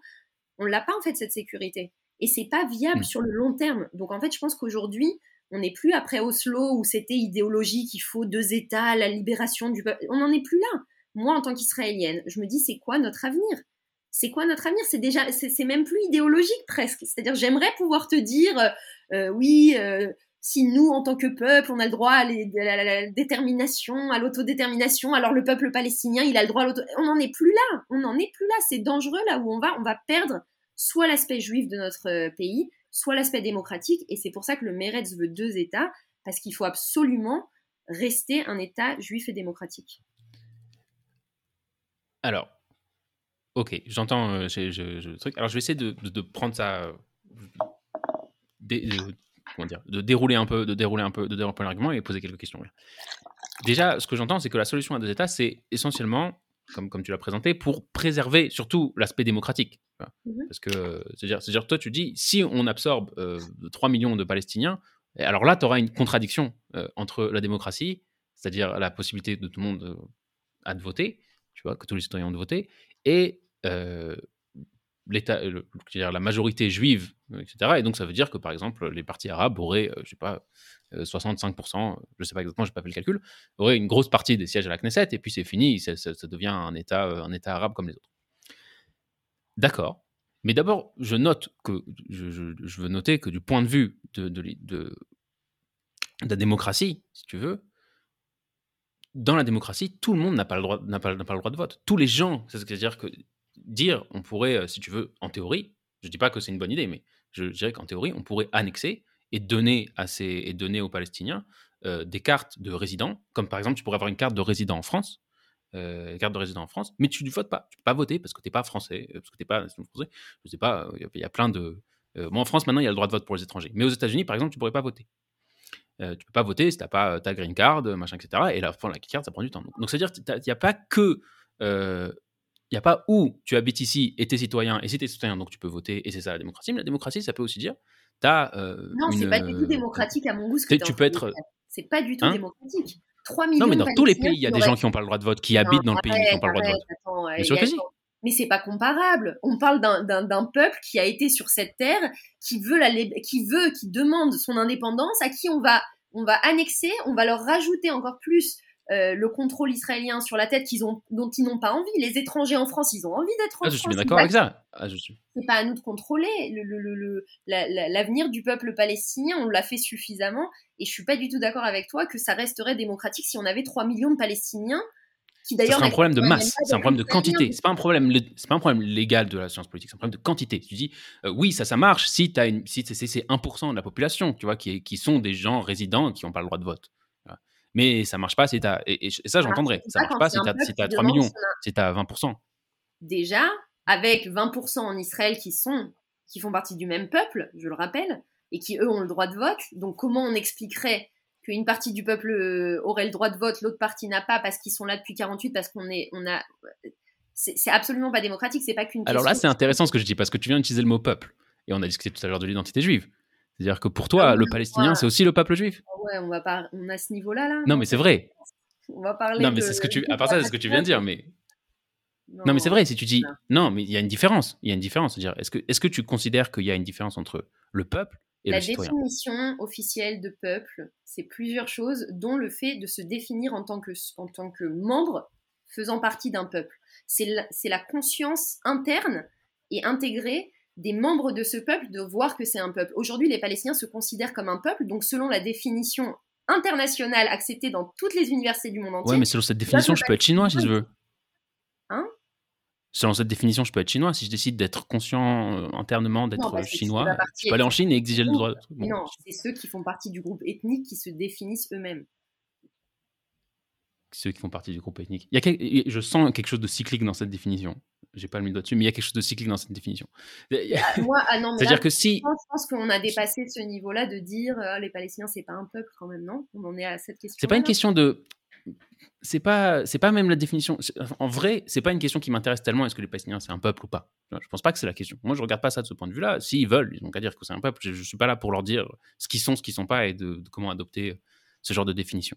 Ce que j'ai voulu dire par la question que j'ai posée, c'est que euh, l'aspect démocratique, tu, peux, tu, régler ça si tu veux techniquement. Mais j'ai une, plus grosse question, si tu veux. J'ai une, plus grosse question. Tu as parlé, de sécurité sais quoi, avant de, parler de sécurité, je vais faire une remarque. Il y a un, gars que je suis euh, qui s'appelle le professeur Mordechai Kedar. T'as entendu parler de lui? Non. C'est un orientaliste, un mec spécialiste de l'islam et du monde arabe en général. Il parle très bien arabe, il s'exprime parfois dans les médias arabes d'ailleurs. Mhm. Euh, tu, peux, tu, peux, le voir sur Al Jazeera de temps en temps. c'est un Israélien, il s'appelle le professeur Mordechai Kedar, Moti Kedar. et, et, lui, il a, une, il, a une, il a une théorie et une espèce de, une proposition de solution. Il, mmh dit, euh, il dit le problème, c'est qu'on ne comprend pas euh, euh, les, les, Arabes du, de, notre, de notre petit coin de terre, en fait. Il dit, en fait, si tu regardes de près comment les choses se... En fait, il n'y a pas de peuple palestinien parce qu'en fait, tout simplement, parce que avant que nous on arrive, avant 48, il y avait ici des tribus. Mmh Et ces tribus-là, elles se détestent. Tu vois, il dit par exemple, très simplement, une, une, une, une, arabe de Shrem ne se mariera pas avec un arabe de Hebron. Mmh Seulement si vraiment il n'y a pas le choix et que, et que, et que elle arrive, personne personne n'arrive à la marier euh, à Shrem, alors elle se mariera à Hebron. Mais ils ne se marient pas entre eux. J'ai oublié dire il y, a des il y a des une comparaison entre Ashkenaz et Séfarad pendant très longtemps. Tu sais, c'est pas forcément une définition. Là. Le fait que deux, parties du peuple ne se ne veuillent pas se marier Attends, d'abord, d'abord historiquement, je suis pas d'accord avec toi. Historiquement, je suis pas d'accord avec toi. Les, les, et Séfarad se marient très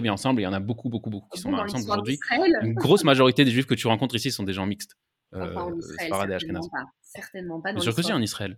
Déjà, euh, déjà, si tu veux, euh, les, grandes figures du judaïsme étaient déjà des gens mixtes. Le Rav Kook était mixte. Non, je te parle de la, depuis la création de l'État d'Israël. ah, depuis la création de l'État d'Israël Franchement, je. Pas pour autant de. faudrait voir. C'est quoi? Je ne veux pas dire des choses où j'ai pas de chiffres. Je n'ai pas de chiffres là-dessus. Mais à mon avis, les marges mixtes, ils sont très pour. Il y a beaucoup de trucs, beaucoup de gens. On conscient quand même du racisme qu'il y a eu des Ashkénazes envers, envers les séfarades en Israël. Il y avait quand même un énorme mépris, jusqu'aujourd'hui présent d'ailleurs, dans, les, dans la société israélienne. J'ai du mal à croire que euh, un Ashkénaze de, de, du nord de Tel Aviv ou d'Herzliya dans les années 80 allait se marier avec un séfarade euh, de Yerouham. Je, je pense qu'on peut. Je peux te donner mon interprétation, elle va pas te plaire. ça fait pas pour autant de nous euh, moins ou plus un peuple.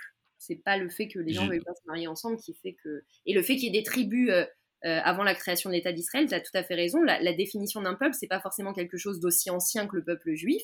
Et d'ailleurs, j'ai écrit une recherche, un, je sais pas comment un paper là-dessus qui a été publié par l'université King's College à London sur justement à quel point le, peuple palestinien s'est défini et le, et le peuple euh, juif dans son sionisme se sont définis depuis la création de l'État d'Israël par les relations, justement, comment le peuple palestinien s'est construit avec euh, l'arrivée des sionistes en, en Palestine à l'époque. Alors là, je suis d'accord. Là, pour le coup, je suis tout à fait d'accord. donc on est d'accord que c'est un peuple, c'est juste un peuple moins ancien que le nôtre.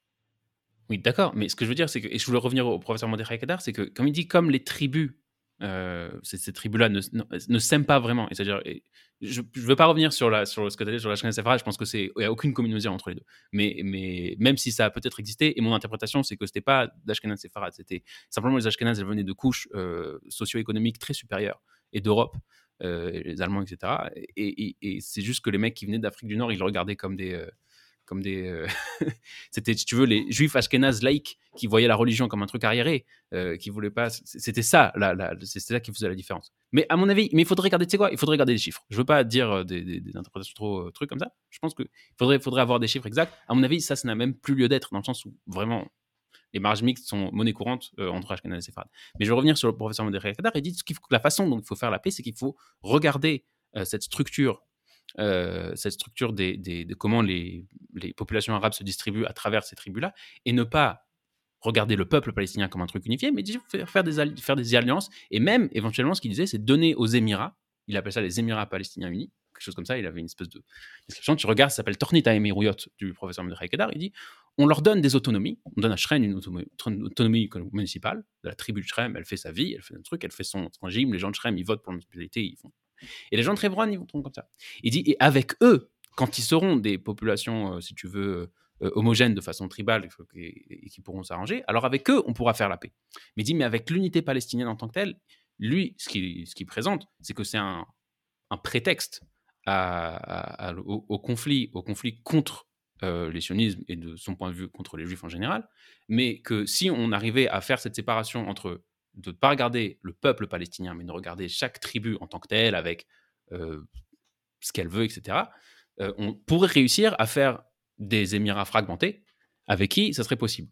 Avec qui ça serait possible. J'invite tout le monde qui écoute à, à regarder. Tornita Emerouyot du professeur Kadar, c'est si tu veux quelque chose qui regarde la. la, Mais par contre, il dit faut pas s'illusionner, ces, ces régimes-là ne seront pas des démocraties. Ça ressemblera à Dubaï, où tu as une tribu qui règne. Mais après, il faut, c'est l'autodétermination des peuples, si tu veux. Ceux qui choisiront comment ils s'autogèrent.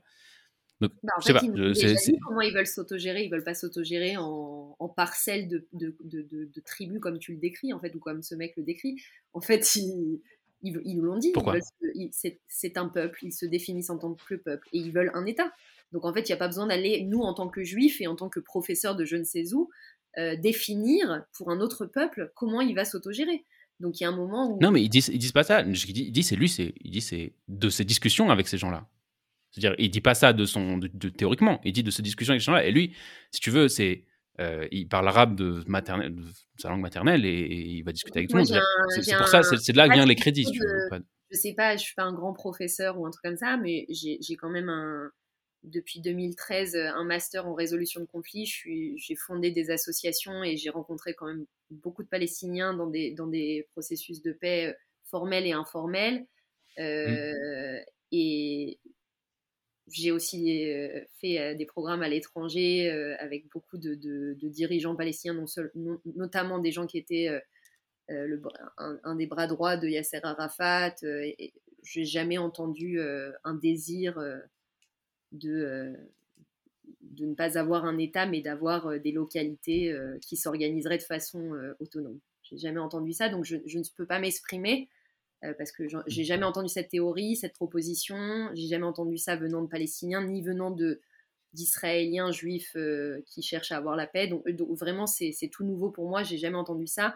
Mais en tout cas, j'ai, le seul fait qu'on n'en parle pas, c'est me dit c'est ça, c'est pour ça que ça, c'est pour ça que ça peut marcher, parce que personne ne veut le regarder en face. À mon avis, moi, mon sentiment, c'est qu'il y a beaucoup de gens qui veulent perpétuer cette chose, ce, conflit.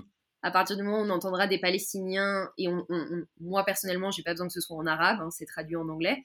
Donc euh, moi, je lis énormément de livres euh, qui sont euh, publiés par les Palestiniens. J'ai n'ai mmh. jamais entendu parler de ce désir-là, donc je pense que en attendant qu'un Palestinien fasse, que j'entende ce désir venant d'un Palestinien, je pars du principe que ce qui est demandé, c'est un État, donc comme nous on l'a demandé à notre époque, et, et pour l'instant, j'en reste là. Et nous, au Meret, en fait, on part de ce principe-là qu'on, nous, en tant que juifs et israéliens, on n'est pas là pour déterminer l'autodétermination d'un autre peuple. Ils sont capables de le faire par eux-mêmes. Et ce qu'ils demandent, c'est un État.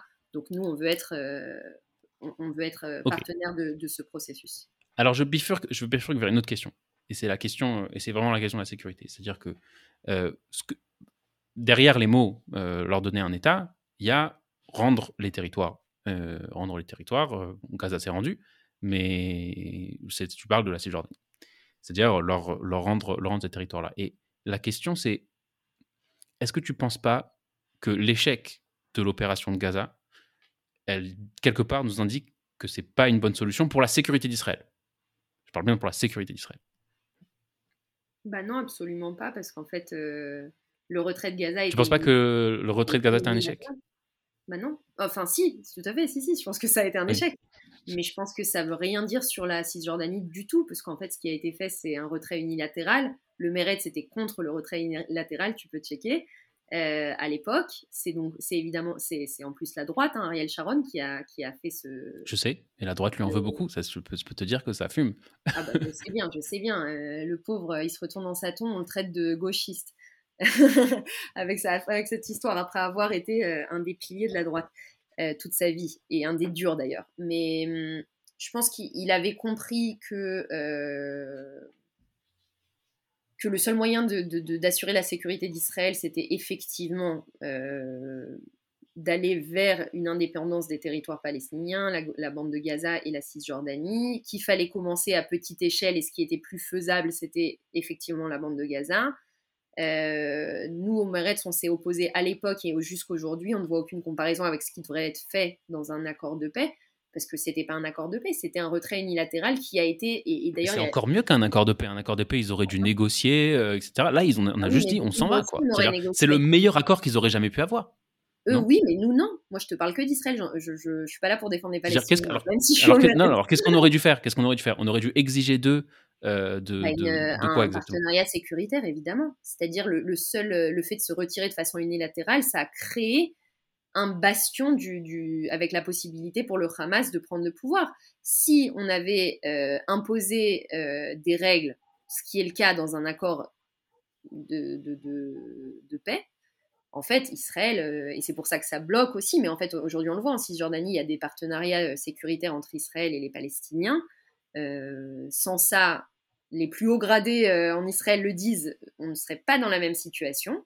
Donc on a réussi, parce qu'Israël est un pays extrêmement fort, à, négocier cet accord euh, en fait euh, transitoire un petit peu de, collaboration, de coopération euh, sécuritaire, ce qu'on n'a jamais mmh. fait avec Gaza, même avant que le Hamas prenne le pouvoir. Il y a quand même eu une période entre le retrait et la, prise du pouvoir du Hamas où Israël n'a pas su créer cette relation sécuritaire essentielle et ce qui a fait qu'aujourd'hui on est dans cette situation et qu'on n'aurait jamais dû se, retirer de façon unilatérale. Alors ça, ça, c'est peut-être un peu bizarre pour quelqu'un du Meretz de dire ça, mais nous, ce qui nous tient à cœur, c'est vraiment euh, la sécurité euh, d'Israël et des Israéliens. Et on le voit aujourd'hui, les Israéliens qui vivent autour de la bande de Gaza, c'est pas une vie, c'est mmh l'horreur ce qu'ils vivent. Et ça, moi, je le. Voilà, on nous dit toujours la gauche, regardez, vous savez ce que vous voulez à Gaza. Mais non, c'est l'opposé de ce qu'on veut. Euh, le peuple palestinien, il n'est pas libre sous le Hamas, c'est pas ce qu'on veut. Euh, c'est une organisation terroriste qui a pris le pouvoir en, de façon autoritaire. C'était pas des élections euh, très très démocratiques et qui aujourd'hui met en danger aussi bien l'avenir du peuple juif que d'Israël que des Palestiniens en Cisjordanie, parce que c'est ce qu'on ce qu'on utilise comme argument pour nous dire oui, bah regardez, on va faire ça en Cisjordanie, ça va être la même chose. Mais non, c'est pas du tout la question, même chose. Question sur Gaza. Question sur Gaza. Ce que tu dis, comme si tu dis qu'effectivement le Hamas a pris le pouvoir de façon autoritaire, ce qui je pense est en discussion, hein, je ne connais pas les détails, ça je, je, mmh reconnais mon ignorance, mais je sais que c'est en discussion. C'est-à-dire que certains disent que c'était des élections démocratiques, bref, qu'importe. Maintenant, le Hamas est au pouvoir. Ce que tu es en train de dire, c'est qu'on devrait imposer à la bande de Gaza euh, un certain régime qui nous convient. Non, aujourd'hui c'est trop tard. Tu me demandes qu'est-ce qu'on aurait dû faire. On pourrait, euh, on pourrait reconquérir Gaza, même si le, prix serait peut-être fort. Je sais pas. On pourrait. Techniquement, c'est possible. Euh, et, imposer un régime. Mais ça veut dire que ce que tu dis là, c'est l'inverse de l'autodétermination des peuples que, que, tu as que tu que as promu tout à l'heure. C'est-à-dire que tu n'es pas d'accord que, que, Gaza s'organise par, par eux-mêmes, de façon autoritaire ou pas. Euh, c'est-à-dire il faut accepter que, que, que, tous les peuples ne font pas des démocraties. C'est-à-dire. Euh, je pense pas que ce soit le choix. On peut, discuter, on peut être de choix ou pas le choix, mais ça, tu vois, je sais même pas quoi dire, tu vois, dans le sens où c'est peut-être pas leur choix ou c'est peut-être leur choix, mais mais mais si on veut pas s'ingérer, s'ingérer dans leur politique, qu'est-ce qu'on peut faire? Non, non, là c'est vraiment euh, un mélange de tout. Non, je, je, je, suis pas du tout, euh, c'est pas du tout ce que je veux dire et, c'est mis à l'envers. On ne peut pas comparer ce qui aurait dû être fait de ce qu'on doit faire aujourd'hui. Il y a la, la situation euh, en 2005, c'est plus la situation d'aujourd'hui. Donc quand je dis qu'on aurait dû faire un accord bilatéral, un accord de paix, avant même d'autoriser les, Israéliens et de forcer des citoyens israéliens à partir de Gaza, comme ça l'a été le mhm. cas et à quel point ça a été dur, on aurait dû, pour que le Meretz soit contre le retrait des Israéliens à Gaza, c'est bien qu'il y avait un problème. Viens, on parle de ça c'est-à-dire Israël qui veut l'autodétermination euh, du, des peuples, etc., le Meretz qui est de gauche, le Meretz qui veut la paix, le Meretz qui soit contre, avant même qu'on sache que le Hamas allait prendre le pouvoir, que le Meretz soit contre ce retrait unilatéral, c'est bien qu'on savait que sécuritairement parlant, c'était une connerie énorme, énorme. C'est nous mettre en danger. Et d'ailleurs, ça a été le cas. Donc, je pense que ce que le Meretz dit, c'est pas un truc euh, de bisounours, de euh, faut donner les terres aux Palestiniens. C'est pas du tout ça. C'est pas du tout ça. Euh, là, on a la question que je pose, c'est comment tu fais ça sans s'ingérer dans leur politique? Mais attends, il y, a dans le monde suffisamment d'accords de paix qui ont donné lieu à, aussi bien dans des pays arabes, hein, parce que je, sais que tu, prends le, sujet aussi des, du fait que c'est un pays arabe qui.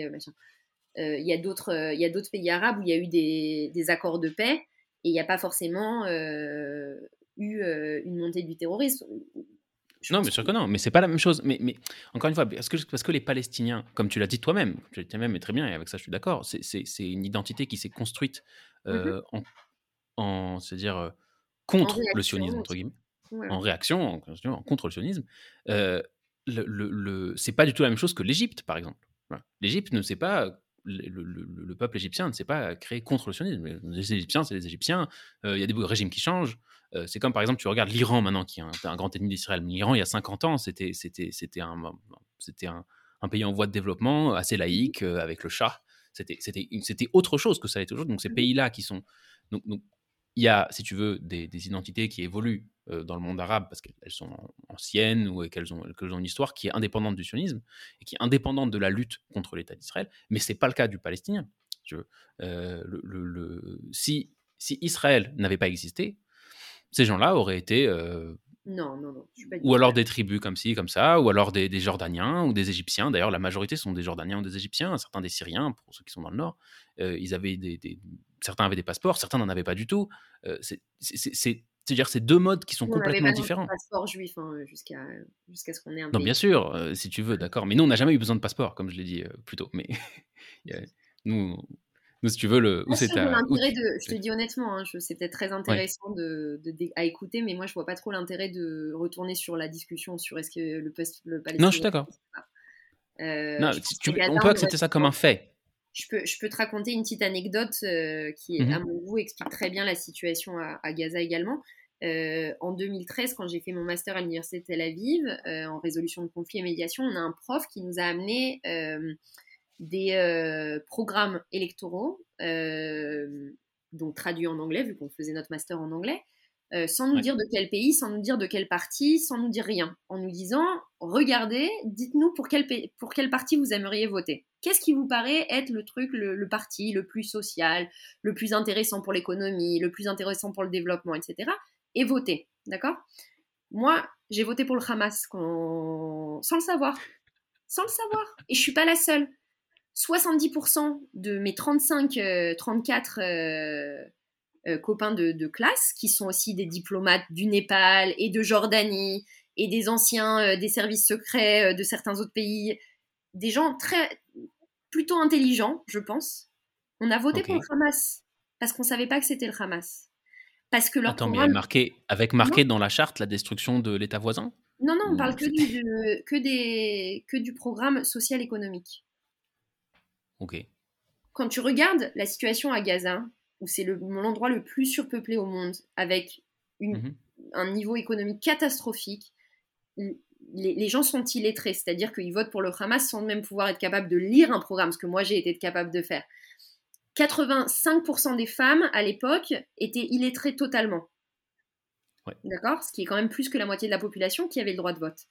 Euh, les hommes, j'ai pas le, j'ai pas le, le, chiffre précis, mais c'est énorme. C'est plus de 50%, ça c'est sûr quand on a une population qui est complètement analphabète, qui, euh, à qui on a dit pendant tellement d'années que tout leur malheur venait de l'État sioniste, euh, qui ont mhm. grandi avec des bombardements, avec des problèmes, avec des trucs comme ça. En fait, c'est très facile d'instrumentaliser des élections. il faut se dire, en fait, Israël, quand on, quand on s'est retiré, on ne pouvait pas imaginer, on pouvait pas imaginer ça. Mais c'est la même façon, enfin, quand je parle de programme social, en fait, quand les gens vont très mal, quand la société va très mal, que les gens sont pauvres, qui meurent de faim, qui sont vraiment dans des situations dramatiques comme on le sait que c'est à Gaza, ils sont capables de, même si tu dis est-ce que c'était une, une, élection démocratique, c'est quoi une élection démocratique? C'est comme dans les pays arabes où ils sont élus à 97%. C'est ça une élection démocratique. Il y a un moment où il faut se poser des questions, il ne faut pas prendre les réponses qui nous arrangent. Euh, de dire que le peuple palestinien à Gaza a choisi le Hamas et tant pis pour eux, c'est eux qui en souffrent au final. Il faut, il faut, il faut rappeler la réalité. Quand on a ouvert les, les, les comment ça s'appelle, les, les, autorisations de travail à Gaza dans le nouveau gouvernement, on a augmenté x3 les, les, les nombres de travailleurs de Gaza qui viendraient travailler en Israël. D'accord? Je tiens à le dire, ça fait un an et demi, il n'y a pas eu, je touche du bois, de faux de faux, une seule tentative d'attentat. Parce que Israël fait le check et on choisit exactement qui rentre, on en est capable, on a un des services secrets de sécurité les plus forts du monde. Donc on est capable de savoir qui on fait rentrer travailler en Israël. Quand ces gens-là, ils gagnent l'équivalent d'un ou deux dollars par journée à Gaza. Alors c'est vrai qu'avec un dollar, on peut s'acheter énormément de choses à Gaza. Mais, et d'un seul coup, ils viennent travailler en Israël. Et ils vont gagner j'ai pas les chiffres, disons 200 shekels, 150 shekels, et qui reviennent, ils ont quelque chose à perdre. C'est plus la même chose. Ces gens-là, et c'est ce qu'il faut comprendre, ce qui sort les, les peuples de la haine et du terrorisme, c'est aussi l'économie. Et on l'a vu en Europe, ce qui a sorti l'Europe de la guerre, c'est aussi des partenariats économiques. Il y a un moment où, en fait, si on ne va pas vers des politiques qui sont peut-être vus comme une politique qui tend la main économiquement aux Palestiniens de Gaza et de Cisjordanie, on, on fait que, en fait, euh, euh, comment dire, répéter notre, euh, notre problème, en fait. On ne fait que, on est, comme tu l'avais dit avant, on est la puissance. On est la puissance économique et on est aussi la puissance sécuritaire. On est capable de faire rentrer 10 000 Palestiniens par mois et de savoir qu'aucun d'eux ne va faire un, attentat. On en est capable. Et c'est la même chose du côté de Cisjordanie. Sauf qu'en Cisjordanie, malheureusement, on n'est pas aussi euh, efficace parce que y en a, la, barrière est plus facile à passer de façon euh, littérale et, pas que. Mm. Et du coup, on n'arrive pas sécuritairement à, euh, à garder ce genre de chiffres. Mais par rapport à Gaza, il n'y a pas d'autre avenir en fait. Il n'y a pas d'autre avenir de dire vous l'avez mérité, vous avez ce que vous méritez. C'est quand même un. C'est pas vraiment une question de mérite. Je, franchement, je regarde même pas, une question de mérite. C'est même pas une question de jugement, tu vois. Je, pense c'est vraiment pas. Euh je dis en général, on nous dit ça, oui, bah on est parti, on leur a laissé euh, gérer leur autonomie et regarde, ils ont choisi que leur autonomie c'était un État dictatorial euh, terroriste. Je pense que c'est un peu plus complexe que ça. Il y a aussi une réalité. C'est peut-être, c'est peut-être un peu plus complexe que ça, mais il y, a, deux réalités qui sont là. Je, je suis bien d'accord avec toi qu'il y a une réalité économique. Pauvreté, je, suis d'accord avec toi qu'il y a une réalité économique. Mais je ne suis pas d'accord qu'il n'y a que ça. Et je pense que c'est ne pas regarder en face qu'il que, qu'il y a pas juste une idéologie, mais une religion euh, pour qui euh, l'État d'Israël est une forme d'existence qui n'est pas supportable. Et on, tu peux dire. Pourquoi dans la euh, charte du Hamas, ils, ils, ont. Quand c'était Yasser Arafat, alors j'ai pas l'année précise, ils ont retiré de leur charte, ils ont accepté pour faire des, pour des négociations avec Israël. Israël a demandé que ce soit le critère de base des négociations, qui retire de leur charte totalement la destruction de l'État d'Israël. Depuis, ça fait plus partie de la charte du Hamas. ça fait plus partie de la charte du Hamas? Non. C'est sûr? Je suis pas certain. J'avais la dernière fois que j'ai. Je vérifierai. C'est quoi Je vérifierai. Après, est-ce que ça fait partie de leur slogan, de leur camp de, de, de, training des gosses et tout? Je dis pas le contraire. C'est un État terroriste. Hein.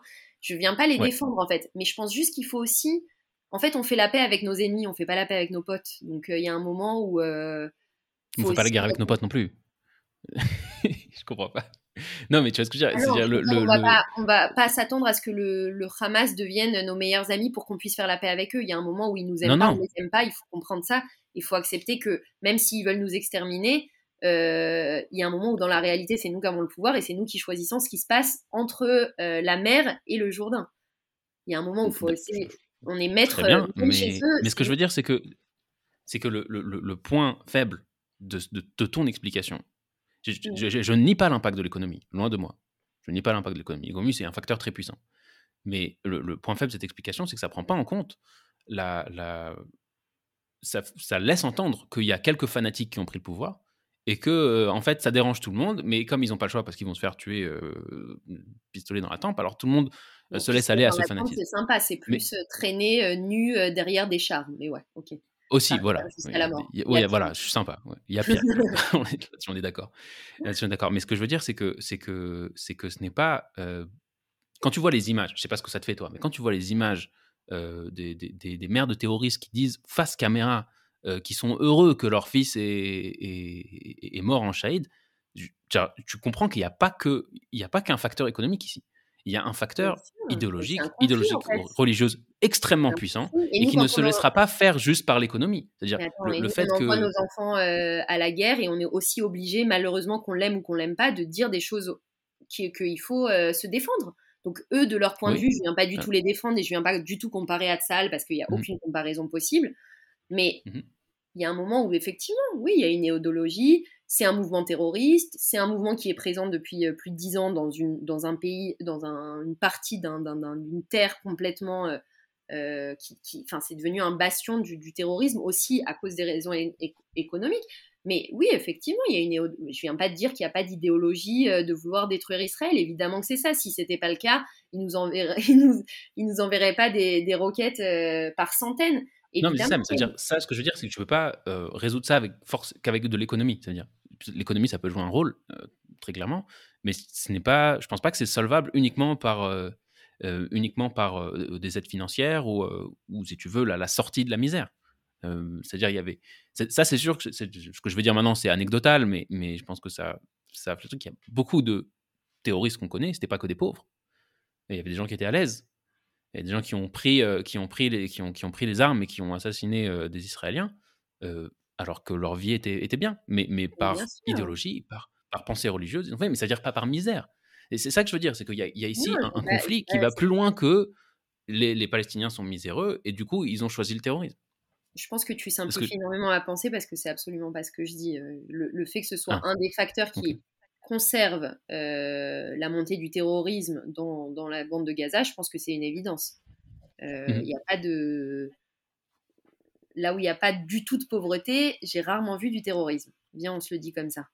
Euh, là où pas il n'y a pas du tout de pauvreté, ça, ça n'existe pas encore. Hein il n'y a, a, pas d'endroit où il n'y a pas du tout de pauvreté. Non, mais dans les communautés. Mais il n'y a pas besoin. Hein. Euh, euh, dans les communautés euh, très aisées, en fait, quand on a quelque chose à perdre, quand on a une famille, quand on a une maison, en fait, plus on a à perdre, moins on a envie de rentrer dans des, dans des mouvements extrémistes. Je pense que c'est. Je suis pas sûr que cette équation est vraie. Mais on peut en discuter, mais je suis pas sûr que cette équation est vraie. Parce que si tu peux dire, si tu as une famille, non, si tu as une famille, tu as quelque chose à protéger. Et tu as, quelque chose quelque chose pour lequel te battre. Tu as, un honneur à, à, garder. Tu vois Ils ont peut-être pas les mêmes critères que nous d'honneur. Mais quand tu vois, quand, tu, quand je sais plus, il y avait, il y avait une image comme ça de, de la mère fière de son fils d'être mort en. D'être mort en, mais c'est un conflit. En, israélien. Je, ne suis pas sûre d'apprécier cette discussion parce que j'ai l'impression que je suis venue faire l'avocate des Palestiniens et en pire, non non non je dis pas ça l'avocate du Hamas. J'ai l'impression que j'ai jamais eu une discussion comme ça. C'est pas c'est pas mon intention de te faire de faire avocate des gens que tu veux pas être avocate mais en fait j'essaye de comprendre j'ai jamais eu à expliquer les raisons du terrorisme palestinien. J'ai pas envie d'ailleurs de les expliquer. Je suis pas là pour pour expliquer euh, aux auditeurs euh, la, la, justification de cette mère qui pleure parce que son Vraiment pas. Je suis pas là pour ça et je pense qu'il y a beaucoup d'autres sujets du Mérite qui sont très intéressants. Donc, euh, si on peut passer à un autre sujet. D'accord. Si tu veux passer à un sujet, on peut passer à un sujet. Il n'y a, pas de souci. Il a pas de souci. Mais je m'excuse, je voulais pas te mettre dans, une, dans la situation de l'avocate euh, de, de, gens que tu veux, veux pas être l'avocate. C'est juste d'analyser. Euh, et, je me dis, j'ai jamais parlé comme ça, j'ai jamais eu à expliquer le terrorisme palestinien et je compte pas le faire maintenant. Donc, je, je, je serais ravie qu'on change de sujet. Parce que pour, le, pour expliquer le terrorisme, appeler quelqu'un d'autre. ok. Non, mais ok, je comprends. Je comprends. C'est ça va pas. Pas de problème. Alors, si tu veux, si encore, as encore un peu de temps, on peut bifurquer complètement. On complètement. Alors, alors, viens, on parle de, alors viens, on parle d'économie. On parle d'économie en Israël. On parle de la, situation socio-économique, euh, qui, comme on le sait, est pas non plus, euh, c'est pas non, c'est pas non plus la folie. Alors, euh, typiquement, en Israël, tu as un certain nombre de problèmes économiques, euh, dont un des grands, euh, grands trucs, c'est le c'est l'immobilier, mais il y a aussi la vie chère en général, donc mmh la hausse des prix, etc. Et Meretz, étant un parti socialiste, socialiste de gauche, souvent propose l'intervention de l'État comme une solution. Mmh Donc, et une des questions que moi je me pose dans, dans les, peu, dans les livres d'économie que j'ai lus, euh, j'ai c'est souvent, tu vois que des, des programmes gouvernementaux finissent par dérailler et créer des effets qui sont pas ceux qu'on pas ceux qu'on voulait, malgré que les intentions soient bonnes. Donc, est-ce que tu peux donner quelques, quelques, si tu veux, les grands enjeux économiques que Meretz voit et quel, quel genre de mesures on peut proposer? Par exemple, je ne sais pas c'est lesquelles, lesquelles, tu, lesquelles tu préfères, mais tu peux choisir entre la vie chère, la crise de l'immobilier. et éventuellement, éventuellement, il y a une question aussi d'éducation, mais je pense que c'est un peu, un peu moins, moins problématique de ce point de vue-là. mais voilà. Est-ce que tu as un sujet que tu préfères, un des deux?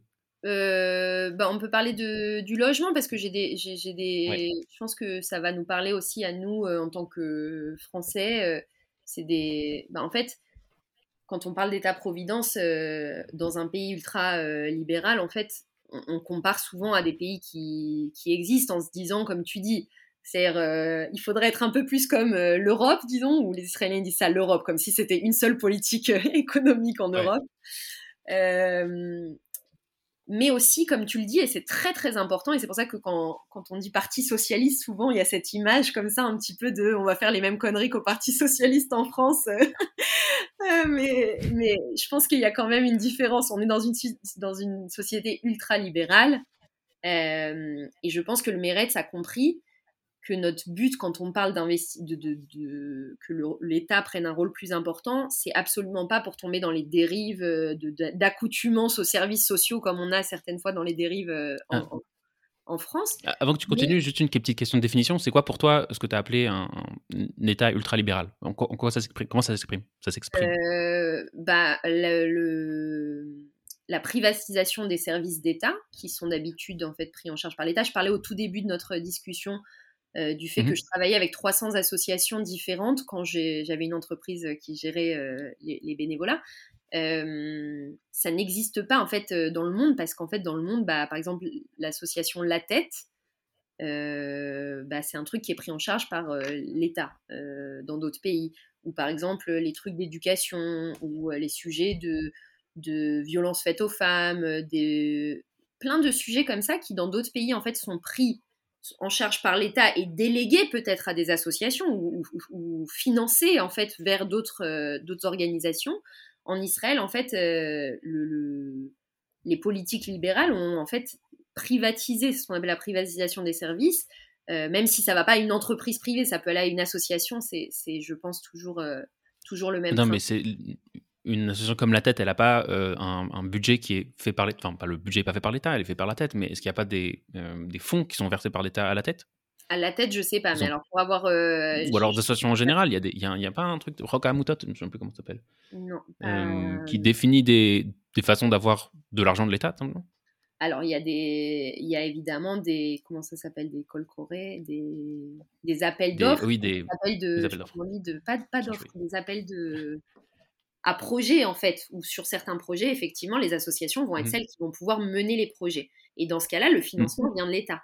Mais, euh, mais c'est ce qu'on appelle, en fait, quand je dis euh, ultralibéral, c'est aussi bien sur la privation des services de, de l'État, où l'État, en fait, rejette euh, sa, sa, responsabilité, ce qui crée une, en fait l'État. Pourquoi c'est important l'État-providence? Parce que l'État, en fait, il joue le rôle d'arbitre, où il va créer, en fait, par la, par la, la, la, oh là là, ça me, du mal en français là. C'est dur. Hein euh, la, journée est longue.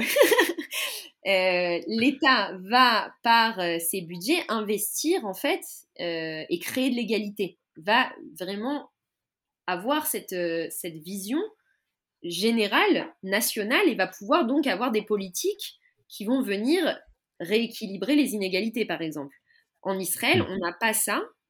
Euh, et c'est ça que j'appelle en fait une, non seulement une politique ultralibérale, c'est par rapport à ça, mais c'est aussi par rapport plus généralement au rôle de l'État euh, et comment le, même le citoyen a accepté le fait que le fait qu'on paye des, des taxes, des impôts, eh bien, ça ne se traduit pas nécessairement en service qu'il va obtenir à la fin pour son enfant qui aura l'éducation gratuite dès la naissance, par exemple. On a en quelque sorte accepté cette mentalité qu'en fait, à cause, c'est vu comme ça, hein, à cause de, nos besoins sécuritaires, eh bien, on va accepter de payer des taxes très élevées et de ne rien recevoir en fait en retour parce que bah, ça va soit la sécurité, soit on l'a vu, euh, euh, je crois 65% euh, du budget de l'armée va dans les, implantations. Donc forcément, ça touche un peu moins.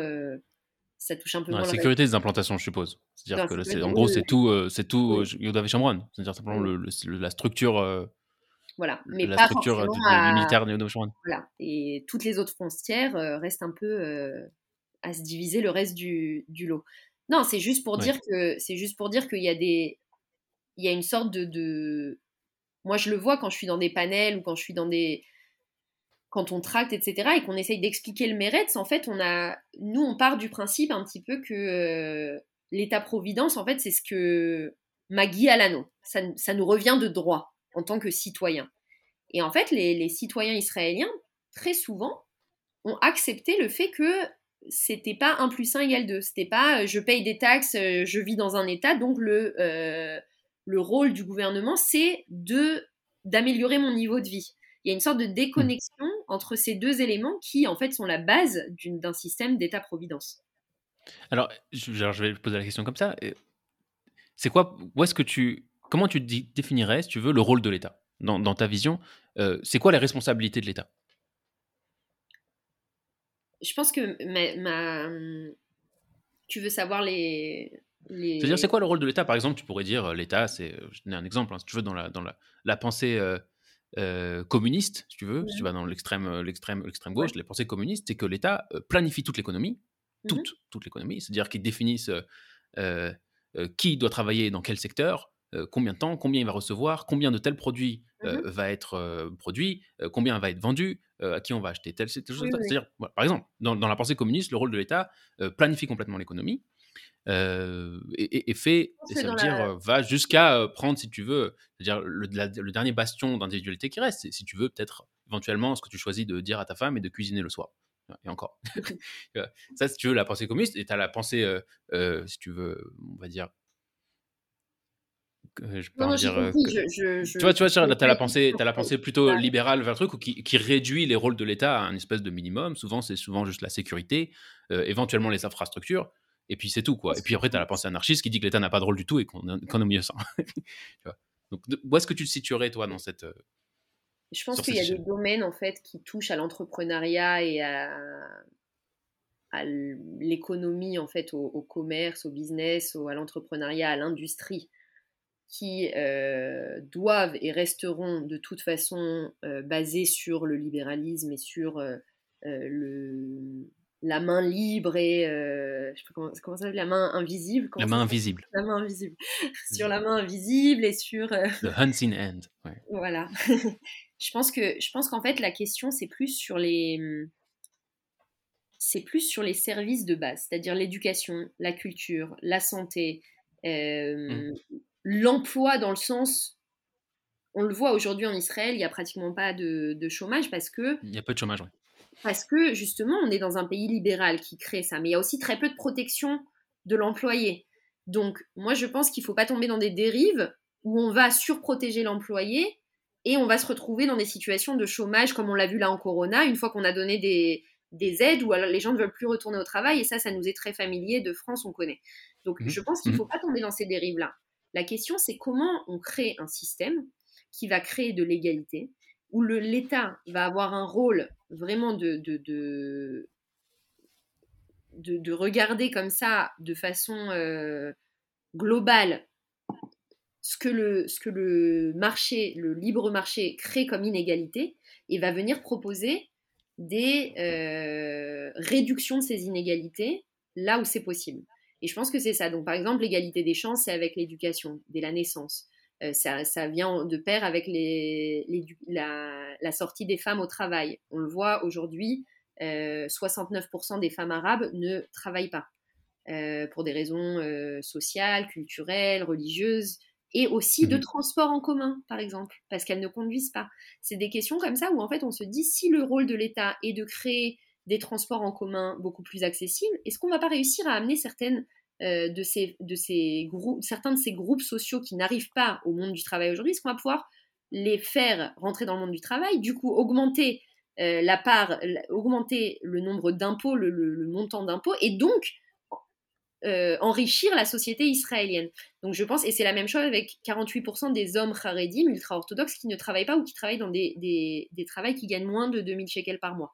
Donc Mhm. c'est- ces gens-là, alors je pense que c'est aussi le rôle de l'État de se poser ces questions-là. Et quand il s'agit euh, notamment des transports en commun, de l'accessibilité, euh, de l'éducation, de la culture, du sport, euh, je pense que c'est des choses où l'État peut, sans créer un, un tsunami socialiste communiste, peut venir proposer vraiment une amélioration de la qualité de la vie des, des citoyens. Et c'est pour moi ça la définition, tu me demandais la définition de quel est le rôle de l'État. Je pense que l'État Mm. doit veiller à protéger et à embellir la qualité de vie des citoyens, là où le libre marché ne va, va créer, va créer naturellement euh, des, des différences. Et on le voit d'ailleurs, Israël, si on regarde les, du Asiron 1 à 9, je sais pas comment on dit Asiron, les, les, Le percentile, ouais, les- de- je sais plus. Je sais en les anglais maintenant le percentile, ouais, mais les niveaux euh, de, de, de, Le- de taxation, enfin je sais pas comment ça s'appelle. En tout cas, si on met les ultramillionnaires de côté et qu'on reste de 1 à 10, on met le numéro 10 de côté et qu'on reste de 1 à 9, Israël Mhm. est euh, l'État qui a le plus de disparité, la plus grande disparité sociale entre le numéro 1 et le numéro 9 de tous les pays de l'OCDE. Donc moi, je pense qu'aujourd'hui, le rôle de... euh, de ça veut dire, attends, ce que tu es en train de dire, je vais essayer juste de le reformuler pour voir Ouais. si j'ai bien compris. Tu dis que la différence de taxes, Non, non, pas taxation, du t'as parlé. taxe, le numéro de... De revenus de, de niveau revenus, de tu veux vie. dire De niveau de vie. Ah. De niveau de vie. Niveau de vie? Bon, Je sais pas, on pas comment c'est calculé ça, mais, mais c'est-à-dire que, le- en gros, disons niveau de vie, disons qu'on sait ce que c'est, euh, qu'il y a la plus grosse différence entre euh, le percentile plus 1, riches et les c'est-à-dire ceux qui sont tout en bas de l'échelle, Voilà. et ceux qui sont euh, au, au 9e, euh, 9e échelon en haut. Dire que la différence entre les deux, elle est très grande. Voilà. Plus grande qu'aux États-Unis? Tous les pays de l'OCDE, la Colombie, le Chili, tous les pays de l'OCDE, on est le- les pires. La différence aux États-Unis, c'est que le numéro 10 aux États-Unis, les plus riches, il est, plus éle- il est proportionnellement plus grand. C'est-à-dire, il y a plus de très, très, très, très riches aux États-Unis. Donc, Mhm. c'est un peu différent. C'est pour ça que je les inclus pas quand je, je parle de ça. Je parle des gens un peu euh, normaux, quoi, entre les gens très, très aisés, qui ont fait On fortune. va et dire entre les très pauvres, entre Voilà. les très pauvres et les euh, middle class up, euh, Voilà, c'est ça que tu veux dire quoi, genre la haute, la haute classe Voilà, moyenne. les gens qui travaillent dans la high-tech, qui sont hauts fonctionnaires, enfin hauts fonctionnaires, ils gagnent pas beaucoup, euh, c'est, PDG d'entreprises, etc., mais qui sont pas milliardaires. On est Ouais. le pays avec le plus de disparités sociales, et moi, c'est ça qui me fait peur, parce que ça me fait peur pour l'avenir d'Israël. Et c'est pour ça que mon, mon engagement au Meretz, c'est la raison pour laquelle je pense que le Meretz doit faire partie du prochain gouvernement et des prochains gouvernements, c'est parce que c'est un sujet qui nous est important. C'est un sujet qui vient dire, et pourtant, c'est pas les gens qui votent pour nous, on le sait, c'est un problème au Meretz aussi. Nous, en général, les, les- le, le but du Meretz, c'est de se dire comment on fait pour que ceux qui sont les plus pauvres remontent l'échelle sociale et qu'on baisse le niveau de pauvreté? Et ça, c'est une question, ça ne veut pas dire qu'on va priver les riches. Et c'est ça très souvent qu'on a l'impression quand on vient avec, euh, avec notre base sociale démocrate au Meretz. On vient pas uniquement brimer les riches. En fait, on vient dire il faut faire des taxes, des impôts progressifs pour pouvoir permettre de élever toute la société israélienne. Quand moi je m'occupe au ministère de l'économie des politiques sociales pour la société arabe, c'est pas uniquement pour la société arabe, c'est parce que c'est une des parties de notre population qui est la plus pauvre. La, la plus Mhm. pauvre, qui, les jeunes n'ont pas de structure parce qu'ils vont pas à l'armée. Qu'est-ce qu'ils font? Ils vont soit à l'université pour les plus privilégiés, soit ils trouvent un petit job sans grande euh, perspective d'avenir, soit ils tombent dans la délinquance. Donc nous, par exemple, au ministère de l'économie, on a mis en place l'équivalent d'un service civique pour faire entrer les jeunes de 18 à 21 ans de la société arabe dans le monde du travail, où on leur apprend, on fait un push sur l'hébreu, parce que leur hébreu n'est pas suffisamment bon pour travailler dans des sociétés où ce serait que des juifs israéliens, par exemple. On fait un Mhm. push sur les CV, sur comment se présenter. Sur euh, faire du bénévolat pour des, jeunes qui ont grandi dans des villages arabes, ils vont, ils vont travailler à Jérusalem, ils vont travailler à Haïfa, ils vont faire des, stages. Tous ces trucs-là, en fait, on ne le fait pas juste en tant que mérite parce qu'on veut aider les Arabes. On le fait parce qu'on comprend que l'avenir d'Israël, il ne sera périn que si on arrive à élever les plus pauvres d'entre nous. Et c'est aussi bien les jeunes que les Nitzolé Shoah, les survivants de la Shoah, où pour nous, au Meretz, on a tout fait pour augmenter les euh, pensions qui sont versées aux rescapés de la Shoah, mais pas que aux rescapés de la Shoah, aussi les pensions, euh, les, bourses de vieillesse, comme on appelle ça en Israël, où j'aimerais voir aussi la droite se battre pour ça. En fait, il y a un moment où il faut se dire quel genre de société on veut. Et la société que moi je veux, c'est pas l'ultra-socialisme. Je comprends qu'il faut faut de l'innovation, il faut de l'entrepreneuriat, il faut euh, du capitalisme, on est d'accord, mais il faut une, euh, une sécurité sociale, une vraie sécurité sociale. C'est ça pour moi l'avenir d'Israël. Sans ça, on sera qu'un pays de, très très riche et un pays de très pauvre. Et je ne vois pas comment on va pouvoir créer de la cohésion sociale. À mon avis, ça va, ça, ça, va aller très mal. Alors là, tu commences à dire quelque chose, parce que tu as, dit deux choses. Tu as dit deux choses et, et, et, je, vais essayer de, peut-être les, délier ou alors de, les mettre en, valeur les deux. Tu as dit, un, il faut élever les plus pauvres d'entre nous. Ouais. Et tu as dit, deux, le rôle, un des rôles de l'État, mmh. entre autres, j'imagine qu'il y en a d'autres, euh, c'est de réduire les inégalités. Mmh Et c'est deux choses qui me semblent différentes. Tu dire, c'est deux choses qui me semblent différentes. Parce que si tu. C'est-à-dire, tu peux aussi élever tout le monde. Et tu auras, tu auras augmenté le niveau de vie euh, de ceux plus pauvres. Et ceux qui seront plus riches, ils seront devenus encore plus riches. Mais, mais, en vrai, on s'en fout. C'est-à-dire, euh, en vrai, on s'en fout. Ils ont, s'ils sont riches, tant mieux pour eux. S'ils sont très très riches, encore tant mieux pour eux. L'essentiel, et je suis d'accord avec toi là-dessus, c'est de trouver une, c'est de sécuriser ceux qui sont euh, en bas de l'échelle pour leur permettre, pour leur permettre de grimper, de grimper les échelons et d'améliorer leur standard de vie.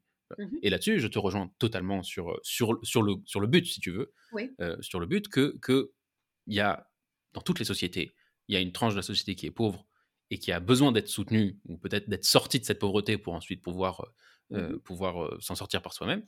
Euh, mais c'est deux choses différentes. Ça veut dire, je vois pas. C'est-à-dire, si ça se trouve, tu peux sortir les gens de leur pauvreté, mais ceux qui sont tout en haut, ils continueront à monter très vite aussi. C'est-à-dire, pourquoi est-ce que pour toi, les inégalités, c'est un problème? Leur problème, c'est la pauvreté et le problème de l'inégalité. Je trouve que c'est deux problèmes différents. Déjà, on parle du rôle de l'État. Le rôle de l'État, c'est pas de rendre les riches encore plus riches, à mon, à mon goût. Non, non, non, pas du tout. pas du tout. Mais si tu pourrais mettre. La euh, société, moi, je regarde le rôle de l'État, c'est de s'investir chez les plus pauvres. Donc après, si euh, l'effet euh, que ça a, qui n'est pas investir des, des budgets d'État pour rendre les riches encore plus riches, je vois pas trop l'intérêt en fait de ça. Donc, euh, à partir du moment où on investit dans les plus pauvres, le but, c'est que la société en elle-même soit élevée. Euh, et la raison pour la. Enfin, c'est une question intéressante de pourquoi je veux réduire les inégalités. Moi, ça me paraît une mmh évidence, en fait, que j'ai pas envie de vivre dans une société où il y a des gens. Euh, oui, mais à quel point? La question, c'est à quel point? C'est-à-dire, tu auras. à moins que tu. Effectivement, tu vas full-blown communiste, il y aura toujours des inégalités. Non, bien sûr. Encore... La question, c'est Donc la question, c'est où est-ce que tu mets la ligne? Quelle, quelle, distance entre les plus riches et les plus pauvres est acceptable pour toi? bah Déjà, commencer par plus être les derniers du classement de l'OCDE. Bien, on essaye par ça, on commence par ça, par plus être, pas, être pire que le Mexique, le Chili, la Colombie, peut-être, on commence par ça. Euh, D'accord, et si, on va pas, si, se, ravir, on va pas être ravi du fait qu'il y a des énormes inégalités et qu'on est le pire pays de l'OCDE quand même. On va pas dire. Non, mais encore une fois, je, pose, une question avant en fait. Je pose la question avant. Je pose la mmh. question pas euh, comment, comment on se trouve par niveau égalité, comment on se trouve par rapport à l'OCDE ou par rapport à notre pays. Je pose la question en amont de ça.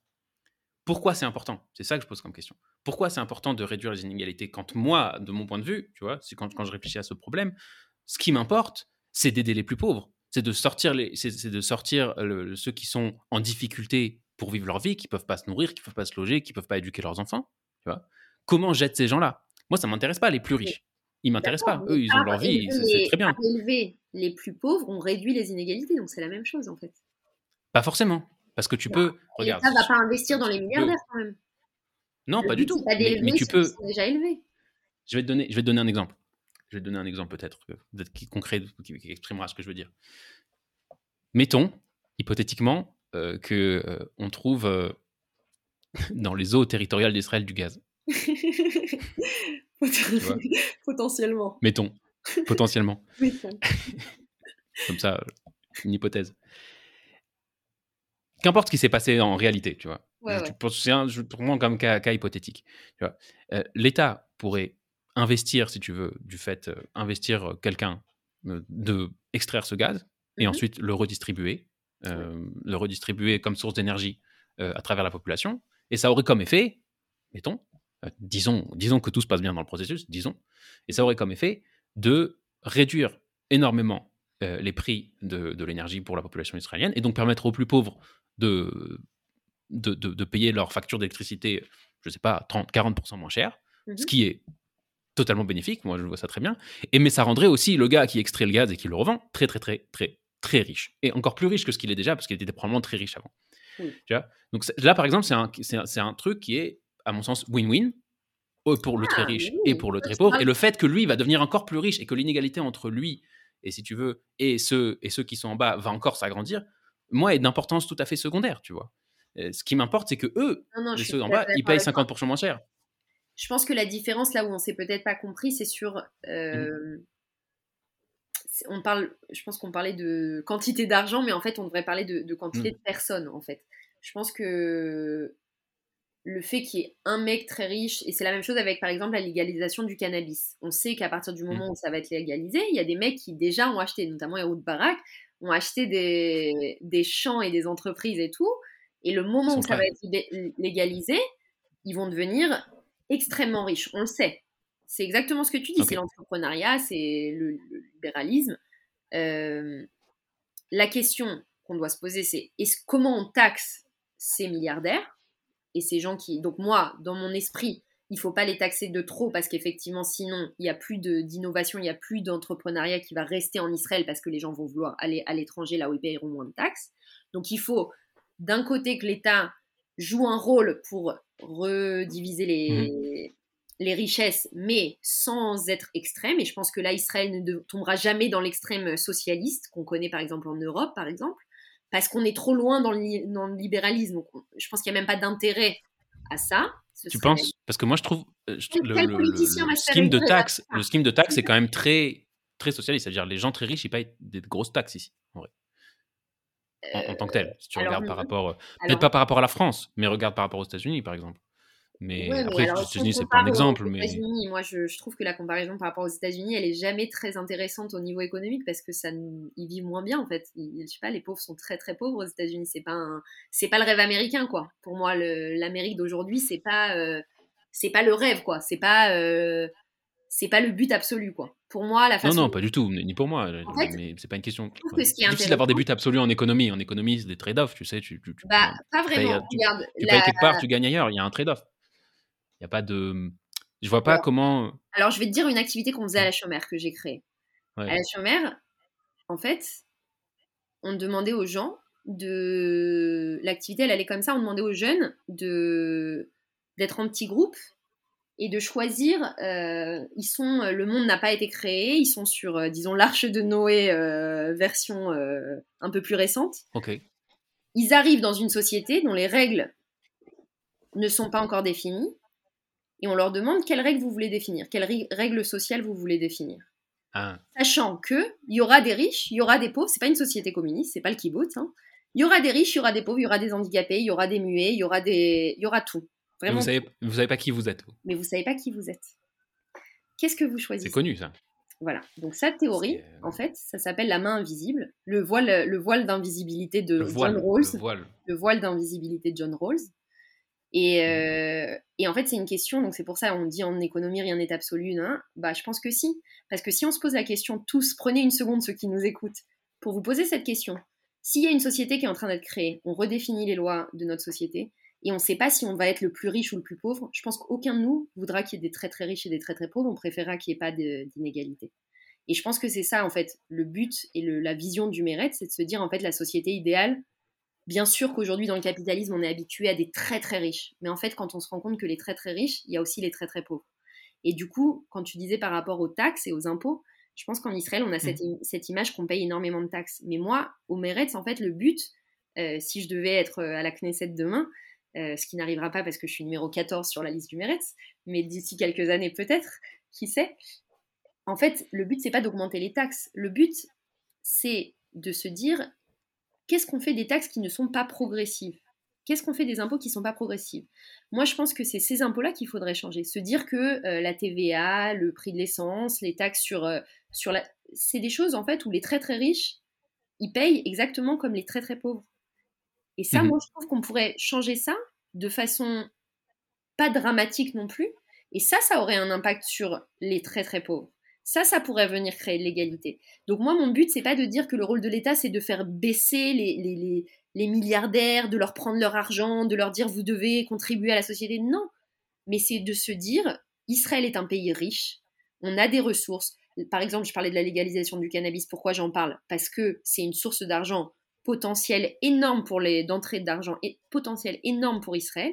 Ce serait en fait une façon d'investir les budgets de l'État de façon plus social-démocrate. Et en fait, je pense que c'est ça. C'est pas venir taper sur les riches, c'est se dire comment on va venir aider les pauvres parce que personne n'a envie d'une société où en fait, on le voit, enfin je sais pas, moi je me balade à Tel Aviv, je me balade à Jérusalem, principalement à Tel Aviv et à Jérusalem, on le voit, il y a des clochards, il y a des sans-abri, les, personnes qui... Bien moins qu'à Paris. Je sais pas si, tu bien, moins qu'à Paris. Je dis pas le dingue, ça je me suis rendu compte il y a pas longtemps. Ouais, ouais, c'était... Non, non, à Paris c'est terrible. Mais je veux dire, en fait, on a ces gens-là. Et moi, je me suis renseignée sur les, sur les sans-abri, particulièrement à Tel Aviv. 75% des sans-abri à Tel Aviv, ils ont des problèmes euh, de santé mentale. En fait, ils sont schizophrènes principalement. Donc, en fait, ils tombent mm. pas dans les drogues nécessaires. Bref, c'est un autre sujet. Mais je veux dire, c'est-à-dire que même la pauvreté en Israël, elle est liée à la, à la, à la, santé mentale. Santé, santé mentale? Santé mentale. Et c'est d'ailleurs, j'en profite pour dire que le Meretz, euh, par le biais du ministre Nitzan Horowitz, le ministre de la Santé, a investi 2 milliards de shekels dans euh, le développement de programmes pour l'amélioration des traitements de, maladies mentales en Israël parce que c'est un, un sujet extrêmement important et surtout après le corona. Donc on voit qu'en fait l'économie, c'est pas de l'économie juste et pure, c'est-à-dire que tout est lié au social, à l'éducation, aux possibilités d'emploi et de rentrer dans, dans, le, dans le monde du travail et par euh, en, mettant en place des, des, mesures beaucoup plus sociales, je pense qu'on n'arrivera pas à l'extrême du communisme ou à l'extrême de, de l'État-providence qu'on peut voir en Europe, mais on va rééquilibrer les injustices et créer une société qui fonctionnera mieux avec moins de haine, plus de tolérance et euh, surtout une qualité de vie beaucoup plus grande parce que c'est ça qui compte au final, c'est que les gens soient heureux, puissent aussi à l'avenir s'acheter une maison, un appartement, vivre en Israël et être heureux parce qu'on parle du, conflit israélo-palestinien. On parle du. Il n'y a pas besoin de parler du conflit israélo-palestinien si les gens ne peuvent plus s'acheter un appart ou vivre en Israël. Je pense que c'est important de le dire aussi. On parle très souvent pas des, problèmes du quotidien, mais c'est ceux qui font que les gens partent ou restent. C'est vraiment, alors c'est intéressant parce que j'avais dans ma tête, là, j'allais poser la prochaine question, c'est qu'est-ce que Meretz propose pour la question de l'immobilier? Alors c'est tout à fait juste, euh, ce que tu as dit, il y a maintenant pour, s'acheter un appartement, il faut être très riche. Mmh euh, les prix de les prix de l'immobilier ont énormément augmenté. Mmh alors d'abord, il y a deux questions en fait. Un, c'est quoi euh, la source, si tu veux, selon, selon toi ou selon Meretz, c'est quoi la source de cette hausse des prix, s'il y en a une? Euh, s'il y en a une explicable, hein, dire après, je ne sais pas, mais. Et deux, qu'est-ce qu'on est-ce, est-ce qu'il y a quelque chose à faire et si oui, quoi? Alors, la, la, raison, euh, mmh. ça, ne tombe pas du ciel en fait. Euh, quand on, très intéressant. Là, il y a pas mal de justement de graphes qui sortent justement là-dessus où on voit l'évolution de la, montée des prix, de, du prix de la vie, du logement, de l'achat, de la, location, etc. Et quand on regarde, alors là, je vais paraître, je vais passer pour euh, numéro un du Meretz en disant ça, mais j'invite tout le monde à regarder les, les, graphiques, c'est pas moi qui les invente. En fait, l'augmentation de tout ça commence euh, il y a à peu près 12-10 euh, ans avec la venue au pouvoir de Netanyahou.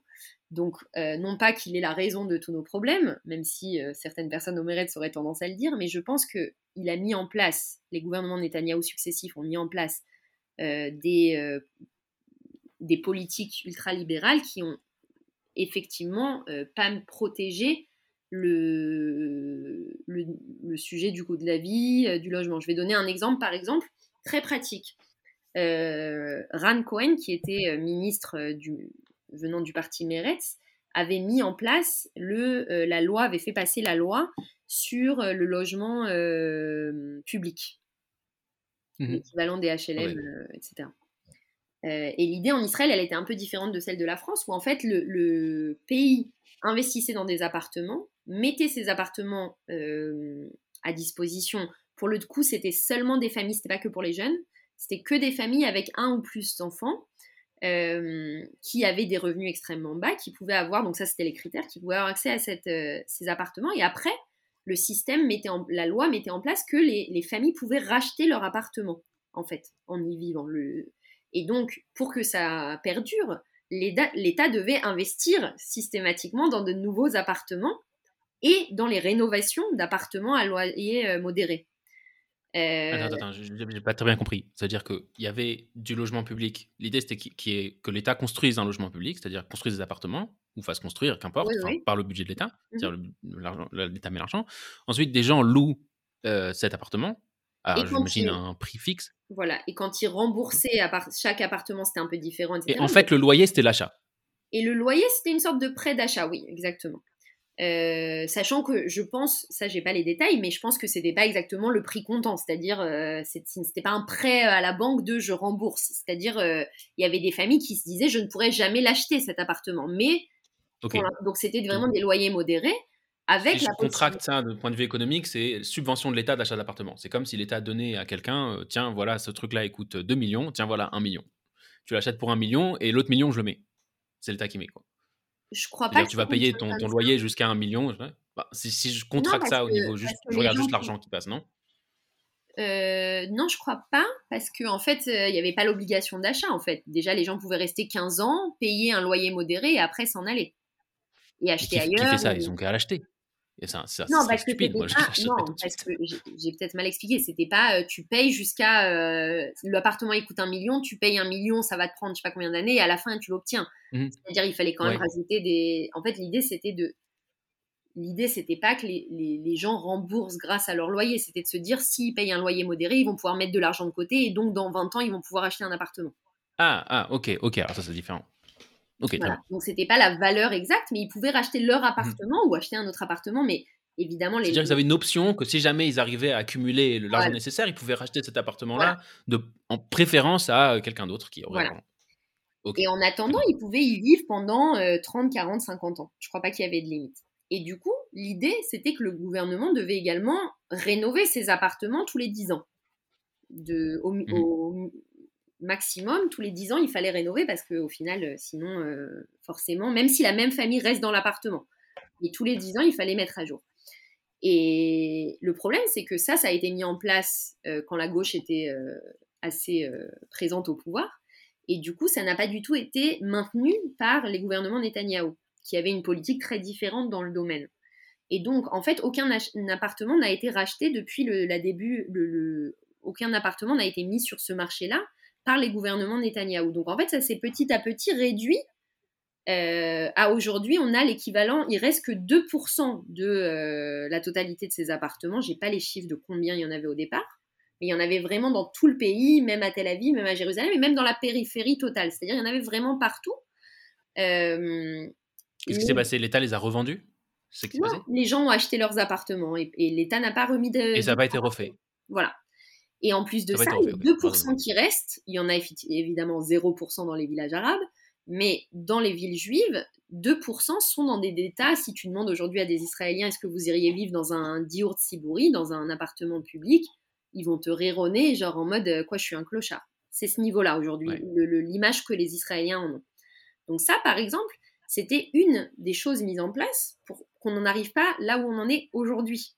C'était de se dire, il y a plusieurs euh, centaines de milliers, je dis bien centaines de milliers d'appartements qui sont gérés par l'État avec la possibilité de devenir propriétaire à la fin. C'est une autre perspective quand même.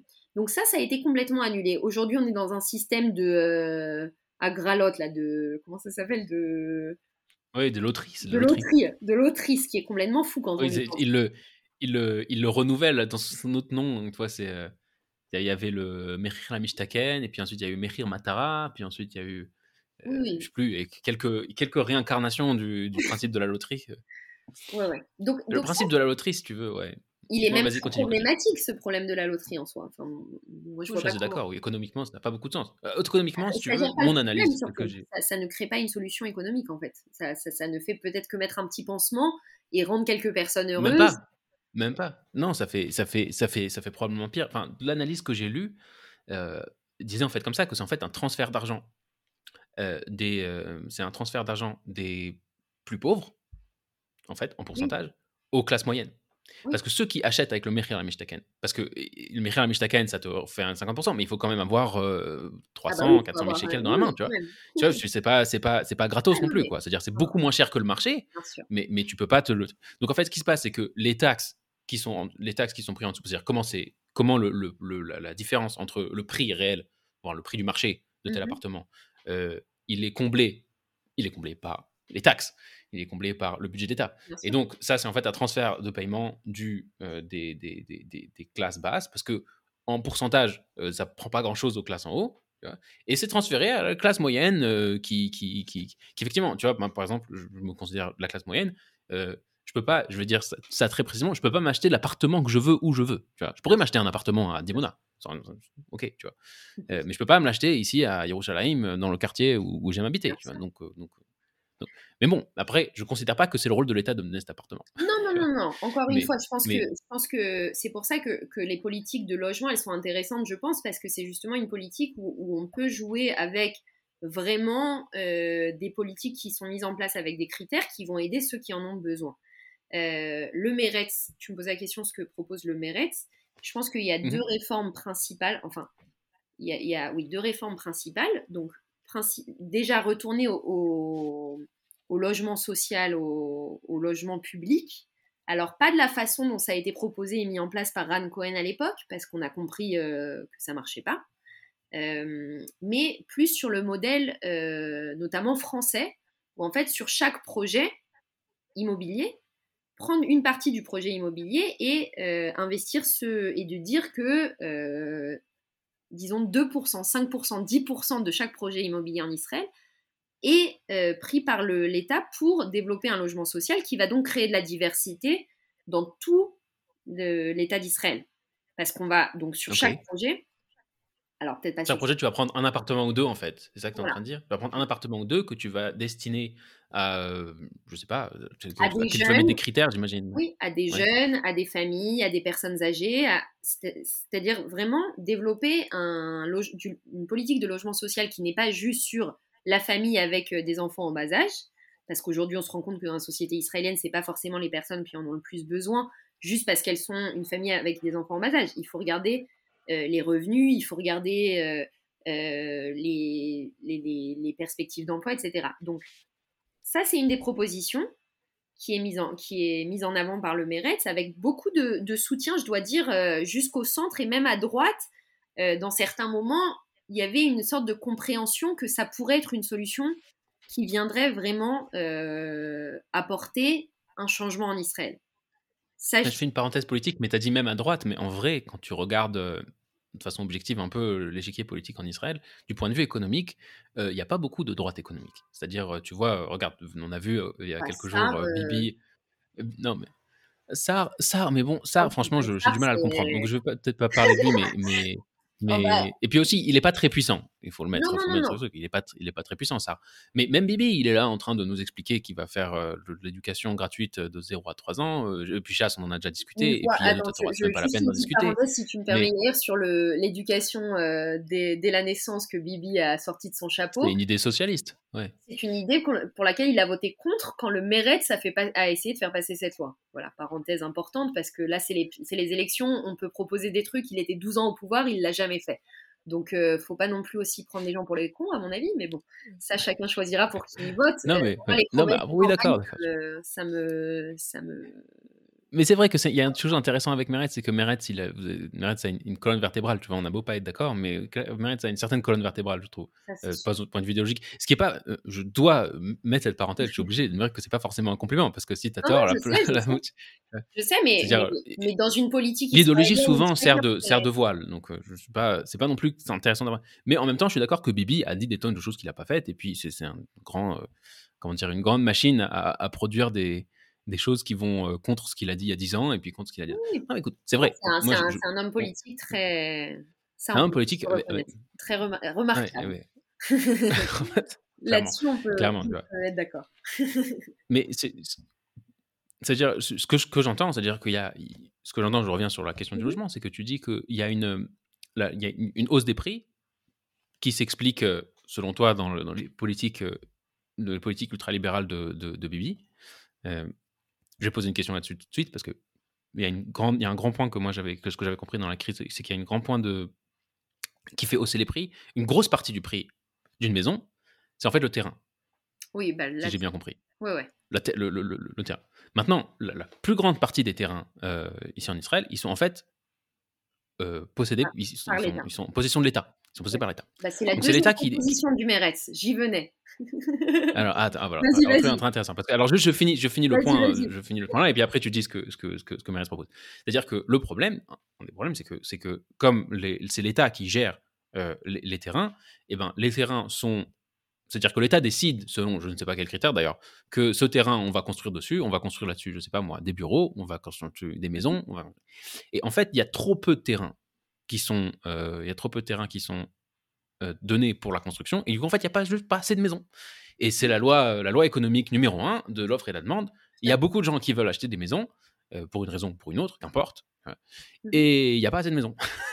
en tout cas, pas là où les gens veulent, veulent, acheter, tu vois, parce que tous les gens veulent acheter à Tel Aviv, tout le monde veut acheter à Tel Aviv, à Jérusalem, dans les grandes, dans les grandes métropoles, et il n'y a pas assez de construction. Mmh pour des, y a et, donc, euh, et donc, le coût du terrain augmente énormément, et donc le coût de la maison augmente, et ainsi de suite. Le mot-clé, c'est piquoir. Alors, en français, tu vas m'aider, parce que là... Euh, ok.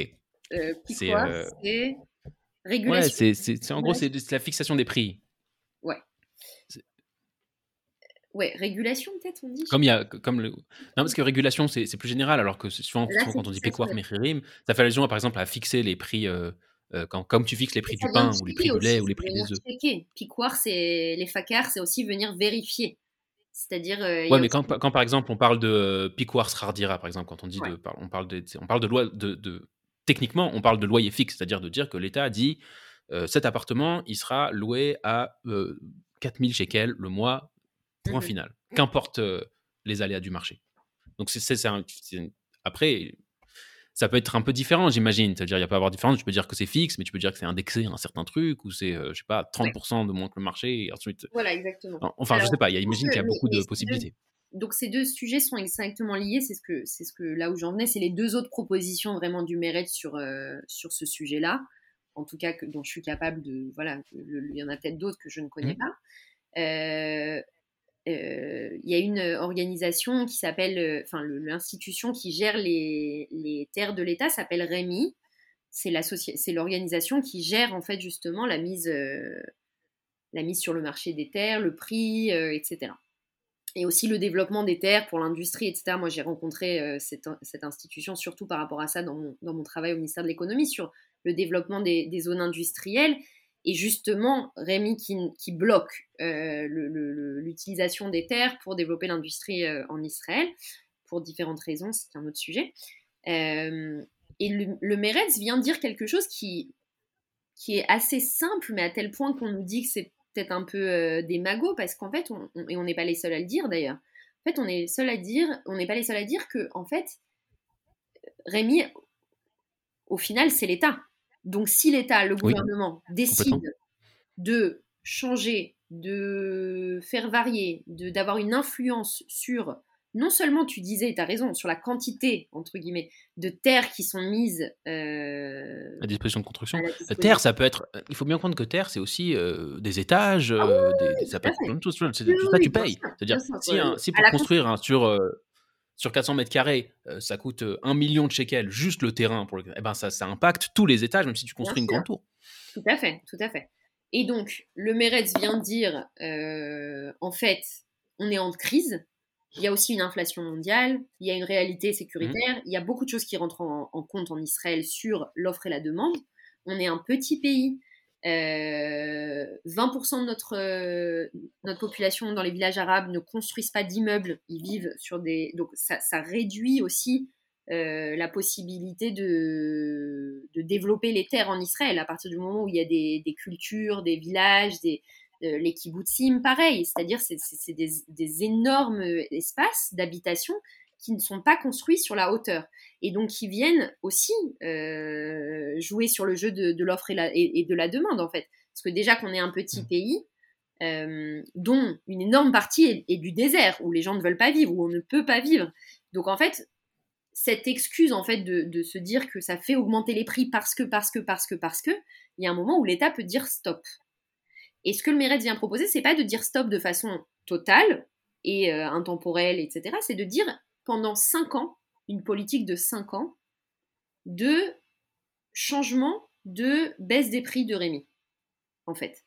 Donc c'est l'idée de dire, dans certaines zones, pas partout évidemment, je pense qu'il y a des zones où, où il n'y a pas besoin de ça, mais de proposer en fait de développer une politique qui va venir vraiment pendant cinq ans réajuster ce qui est sur le marché. Mais pas en se disant c'est le rôle de l'État à vie. C'est-à-dire en disant aujourd'hui on est dans une crise, on est arrivé à un tel niveau que l'État doit s'investir, doit faire baisser les prix, doit euh, faire ça, mais aussi en disant le but c'est pas que l'argent de la différence, ça aille aux développeurs qui euh, construisent les immeubles. Le but c'est que ça se ressente dans la poche de celui qui va essayer d'acheter l'appartement. Donc je ne vais pas rentrer mmh dans les détails de, de ça si tu as des questions de ça, mais en gros, ce sont les grandes lignes de se dire, en fait, il y a une responsabilité de l'État, c'est une institution de l'État, c'est un choix de l'État qui aujourd'hui n'est pas de faire baisser et de, faire, de rendre accessible l'achat. Je mets entre parenthèses le fait que cette politique de baisse des, prix sur, euh, sur l'achat, il faut aussi la mettre en parallèle avec un développement et un investissement colossal dans euh, les transports en commun. Parce qu'en fait, tu disais tout le monde veut habiter à Tel Aviv. C'est pas parce que Tel Aviv c'est génial, c'est pas que pour ça. C'est parce qu'en fait, à ah Tel Aviv, c'est un des seuls endroits en Israël où on a des transports en commun, euh, des, de la culture euh, et des, des services euh, extrêmement développés. Une c'est-à-dire, c'est une bulle avec des, des, des offres d'emploi qui sont à des salaires beaucoup plus élevés que n'importe où en Israël. Et en fait, du coup, on a un écosystème qui attire, mais qui fait aussi, euh, qui est une bulle. Donc l'idée, c'est aussi de mmh. permettre à la périphérie d'arrêter d'être cette dynamique de centre et périphérie. Parce qu'en fait, quand on est dans le Golan, on n'est pas dans la périphérie de Tel Aviv. On n'est pas dans la périphérie du centre, comme on dit en Israël, le Merkaz. On n'est pas dans le Grand Nord. C'est pas Game of Thrones, le Nord. En fait, c'est le Golan. Il faut développer le Golan. Il faut développer la Galilée. Il faut développer le, le, Negev. Et en fait, cette politique-là de, centre, nord et sud, elle ne vient pas en fait mettre en place euh, des solutions pratiques qui viendraient aussi rendre ces, ces logements plus euh, facilement accessibles. Comme tu disais, Dimona, la raison pour laquelle tu n'as peut-être pas envie d'aller vivre à Dimona ou d'acheter à Dimona, il y en a beaucoup. Parce que j'ai pas envie d'habiter à Dimona, tout simplement. Voilà. je, mais je pense moi, j'aime, moi, j'aime Jérusalem et je suis très content ici, mais ça veut dire le, euh, oui, bien sûr, mais bon, après, je pense que c'est l'inverse, C'est-à-dire dans le sens où, euh, dans le sens où beaucoup, la, quantité de gens qui sont venus habiter à, Tel Aviv ont créé un écosystème. C'est-à-dire, euh, c'était le centre, et puis Tel Aviv, ça aussi, il y a une raison, probablement des raisons historiques. Euh, probablement des raisons historiques, fait que Tel Aviv, c'était la, nouvelle ville du, du, sionisme naissant, que les gens sont venus installer, et de là, c'est parti de rien du tout. Il y a beaucoup de gens qui sont. et, ça, et ça c'est-à-dire, il y a le port aussi. Enfin, il y a plein de choses qui sont. Euh, bien sûr, bien sûr. qui font que Tel Aviv. Non, non, je suis d'accord avec toi. Qui ont fait que, que Tel Aviv est Tel Aviv. Et donc, Tel Aviv s'est développé. donc, beaucoup de gens vont habiter à Tel Aviv. Moi, je pense que. Il faut pas. Genre, je me sens pas de. Mon avis, c'est pas le rôle de l'État de dire où les gens doivent habiter. Je veux dire, Bien sûr que non. Tu veux aller habiter à Dimona, va habiter à Dimona. Tu vas habiter à Tel Aviv. La question, c'est comment est-ce que, est-ce que tu. est-ce que tu. Comment dire Comment tu mets en place un système où j'ai envie, j'ai envie de dire même d'aller plus loin, c'est-à-dire, si quelqu'un ne peut pas habiter à Tel Aviv, pourquoi c'est grave? Pourquoi est-ce que les gens doivent. C'est pas grave du tout. C'est pourquoi... c'est pas grave du tout. C'est comme moi, je peux j'ai envie de dire même plus. S'il ne peut pas habiter à Tel Aviv ou s'il ne peut pas acheter à Tel Aviv. Moi, je peux pas acheter à Jérusalem. Enfin, si je peux acheter à Jérusalem, loin, quoi. Mais. C'est-à-dire. Pas, j'ai du mal à concevoir que c'est le rôle de l'État de mettre ça à la disposition non, de. Le rôle de, l'État, c'est d'offrir les possibilités de. Les possibilités et les opportunités qu'on a dans les endroits les plus développés d'Israël autant que possible partout dans le pays. de réduire les inégalités d'accès à, l'éducation, d'accès au transport, d'accès à l'emploi, euh, de, d'être obligé d'acheter un, une voiture parce qu'il n'y euh, a pas de bus ou il n'y a pas de train qui arrive à côté. Euh, ça, c'est le rôle de l'État. C'est pas de baisser Tel Aviv, c'est d'élever le reste d'Israël ou, ou de, c'est pas de changer Jérusalem et la nature de Jérusalem et d'en faire Tel Aviv. C'est pas ça du tout. C'est de mmh. donner les moyens à chaque endroit dans ce pays de se développer sans sentir qu'ils n'ont pas les mêmes opportunités de développement. Pour moi, c'est ça, le, ça fait partie du rôle de l'État, oui. Mais, ouais, mais pourtant, encore une fois, tu auras, auras, du mal à... C'est-à-dire, il y a des raisons pour lesquelles il y a ce genre de, de, de, disparité. C'est-à-dire que c'est... Effectivement, c'est-à-dire, tu as, par exemple, tu as euh, un, endroit dans le nord, euh, près de la frontière libanaise ou de la frontière syrienne, euh, en sud, où c'est le désert, où il y a un certain climat. C'est-à-dire, il y, y, y, a des raisons...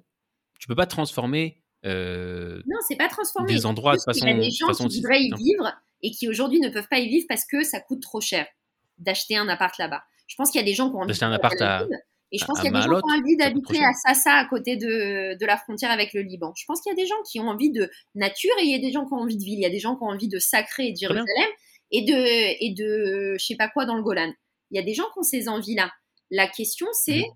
comment encore une fois, c'est pas un changement de politique pour 15 ans, 20 ans, 30 ans, euh, ad vitam aeternam. C'est de dire, est-ce qu'on peut, deux secondes, s'arrêter, réajuster, redonner une possibilité d'investir à tout le monde, et ce sera pas tout le monde, ce sera jamais communiste, ce sera jamais tout le monde, mais de se dire, on fait quelque chose pour tous ces jeunes qui ont entre 25 et 45 ans qui veulent se barrer à l'étranger à partir du moment où ils ont le privilège de pouvoir le faire en fait, c'est pas une solution. Un État qui, construit comme ça, où en fait on construit des tours et c'est des milliardaires russes euh, qui, ont, qui sont capables d'acheter les appartes et qui y vont une fois tous les cinq ans, c'est pas, c'est, pas une politique qui permet aux gens comme toi et moi, qui voulons vivre dans ce pays et construire notre famille et, vivre toute notre vie ici, d'être stable.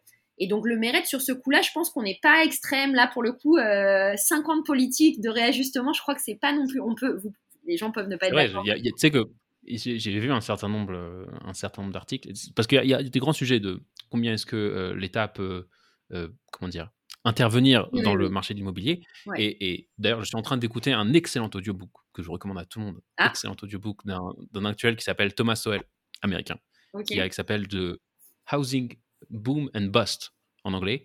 Euh, qui, parle de la crise de 2008 en fait, de la crise des subprimes, et il explique, euh, il explique entre autres que comment euh, les, les, des régulations de l'État américain ont, ont, tellement tordu le marché de la, des, prêts mmh qui ont créé en fait une espèce de truc financier qui a fini par s'écrouler, etc. Alors c'est très compliqué, il y a beaucoup d'éléments qui rentrent en jeu, c'est pas qu'une régulation, c'est pas qu'un truc, c'est pas un truc, c'est vraiment, c'est vraiment complexe. Et j'invite tout le monde à lire. Le livre est pas très très long à écouter, c'est 4-5 heures, sans plus. Vraiment excellent. C'est une analyse vraiment brillante. Mais ce que je veux dire, c'est que, et entre autres, ce qu'il dit, c'est que, c'est que euh, beaucoup d'interventions de l'État qui étaient dans le but, dans la bonne, dans la bonne, euh, comment dire, dans avec les bonnes intentions de produire de, du logement à bon prix, si tu veux, pour permettre à des, à des classes, aux classes, aux classes sociales les plus basses de se loger, ont créé des politiques de, de prêts à très risqués ouais. de très très risqués, qui ont après sont, sont intégrés dans un système financier qui a profité du fait que l'État euh, en fait, gérait, gérer plus ou moins ces prêts-là, je simplifie, et se sont dit on va jouer avec ces trucs-là, et l'État de toute façon va nous, va nous sauver la face. Euh, va nous sauver la face et tout ça et tout ça c'est et tout ça finit par ça finit finit par s'écraser et, et, et, beaucoup de gens qui avaient des appartements qui étaient des gens simples qui ont pris un prêt à la banque euh, euh, à des taux d'intérêt très bas ou avec des, des, trucs avantageux, se sont retrouvés à devoir tout liquider. Se sont retrouvés à, devoir tout liquider et, c'est. Alors tu peux dire le responsable c'est la banque, le responsable c'est l'État, etc. Mais non, non, il y a, y a un risque. En fait, Écoute, je pense qu'il faut accepter qu'il y a un risque à prendre. En fait, c'est une transition. Ce qu'on demande, nous au Mérite, c'est ça va pas arriver demain parce que même quand on l'a vu, on était au gouvernement et c'est pas comme si on était devenu euh, une utopie euh, de social-démocratie en un an et demi. Hein. donc je pense que ce qu'on propose au Meretz, c'est une prise de risque à l'inverse de la prise de risque actuelle. La prise de risque actuelle, c'est l'augmentation de la pauvreté, c'est le fait que les gens ne peuvent pas se, se, projeter ici dans ce pays, c'est le fait que les appartes, alors ceux qui ont, sont propriétaires, bah, c'est sûr que 17% d'augmentation du, du, du prix de leurs apparts, c'est super, c'est une belle embellie, sauf que ça fait que personne d'autre peut s'acheter d'appart. Bien sûr que ce que je propose et ce qu'on propose au maire, c'est une prise de risque à l'inverse de est-ce qu'on va pas déréguler le système? Est-ce qu'on va pas créer justement une boule de neige qu'on n'arrivera plus à contrôler? Euh, je pense... si tu dérégules le système, si tu dérégules l'histoire du terrain, et eh ben, tu as déjà gagné. Voilà. Parce que si tu, si tu, bah, tu vois, par exemple, c'est marrant, on se rencontre, on se rencontre dans cet accord de, plutôt libéral, tu vois, de dire, c'est aucune raison que l'État gère de façon aléatoire euh, le terrain, que ces terrains soient libérés, soient vendus à des gens et que mmh. les gens puissent construire et que ça puisse augmenter euh, la quantité de, la quantité de, de, de trucs. Après, la seule, le seul bémol là-dessus, c'est que je pense que nous, ce qu'on propose, c'est effectivement ça, de libérer des terres, de lâcher les terres pour qu'elles soient euh, développées, achetées et développées, mais avec ce gage de 5-10% de logements sociaux qui seraient donc à l'achat, à la place de cette loterie qui ne veut rien dire à mon goût euh, et à notre goût au mérite, c'est en fait une politique inverse. En fait, c'est de dire dès la construction, les promoteurs, les développeurs vont savoir qu'une partie va être prise en charge par l'État. Et donc, s'ils veulent gagner plus d'argent, ils pourront. Peut-être qu'il faudra faire un étage supplémentaire. Donc, en fait, c'est aussi obliger euh, le capitalisme sans le, dérouter complètement, mais de dire est-ce qu'on peut quand même, dans cette, euh, dans, cette politique très libérale, qui va venir euh, offrir tous ces nouveaux appartements, etc., aux, développeurs, est-ce qu'on peut leur dire, eh ben là-dessus, sur ce 2%, vous ne vous ferez pas votre bonus, vous ne ferez pas votre marge. Sur toute la tour en entier de 35 étages, vous allez vous faire votre marge, mais il y a trois appartements qui vont être mis, euh, qui vont être Comment tu vas assurer Comment tu vas assurer que ces 2% où ils se feront pas de marge vont pas juste se juste pas euh, couler sur les prix des, sur, sur les prix des appartements C'est-à-dire, est-ce que ça va pas s'arriver à la porte du consommateur, simplement, ces 2% Si tu dis sur 2%, disons que je te construis, tu construis une tour. Non, j'ai compris. Tu construis une tour et il y a un appartement. Ouais, tu vois, il y a un appartement. Non, mais j'explique pour les gens. Il y a un appartement qui est. il faut, faut, se rappeler qu'on n'est pas tous les deux, en fait, dans cette conversation. tu construis, un, tu construis une grande tour et disons tu as deux étages qui sont consacrés à des fonctions sur lesquels tu vas pas faire de bénéfices. Tu vois. Donc en fait, pour toi, ça te dit, en fait, mon coût, c'est non, ça, moins 2%. Et du coup, les 2%, je les distribue dans le reste, des, dans le reste des prix. Fait raison, et en fait, lui, il va faire la marge qu'il veut faire. Et, et c'est nous qui allons payer un peu plus cher, peut-être, mais un peu plus cher qu'on aurait pu. Non, non. Le, je me suis mal exprimée et tu as raison. Euh, L'État, en fait, les budgets de l'État vont venir payer, entre guillemets, ces appartements-là. C'est pas. Euh, le promoteur, il dit pas, bah, j'ai perdu de la, des millions de shekels sur trois appartements. Les budgets de l'État vont être investis dans la politique sociale du logement, dans le, le préachat, entre guillemets, de ces appartements. C'est-à-dire, ce sera déjà un investissement. Et, par rapport à ce qu'on disait sur les plus riches, en fait, eux, mm. ils continueront à gagner de l'argent. Ils se feront peut-être pas une marge où, bah, c'est vrai que l'appartement, il peut prendre 17% en un an. Ce sera un prix fixe qui aura été défini sur plan euh, à l'achat. Et, euh, et donc, en fait, le, promoteur, il gagne son argent. Euh, et puis, si c'est une politique d'État euh, nationale, en fait, bah, il y a un moment où c'est comme ça, c'est comme ça. Euh, c'est une transition, c'est une politique qui change.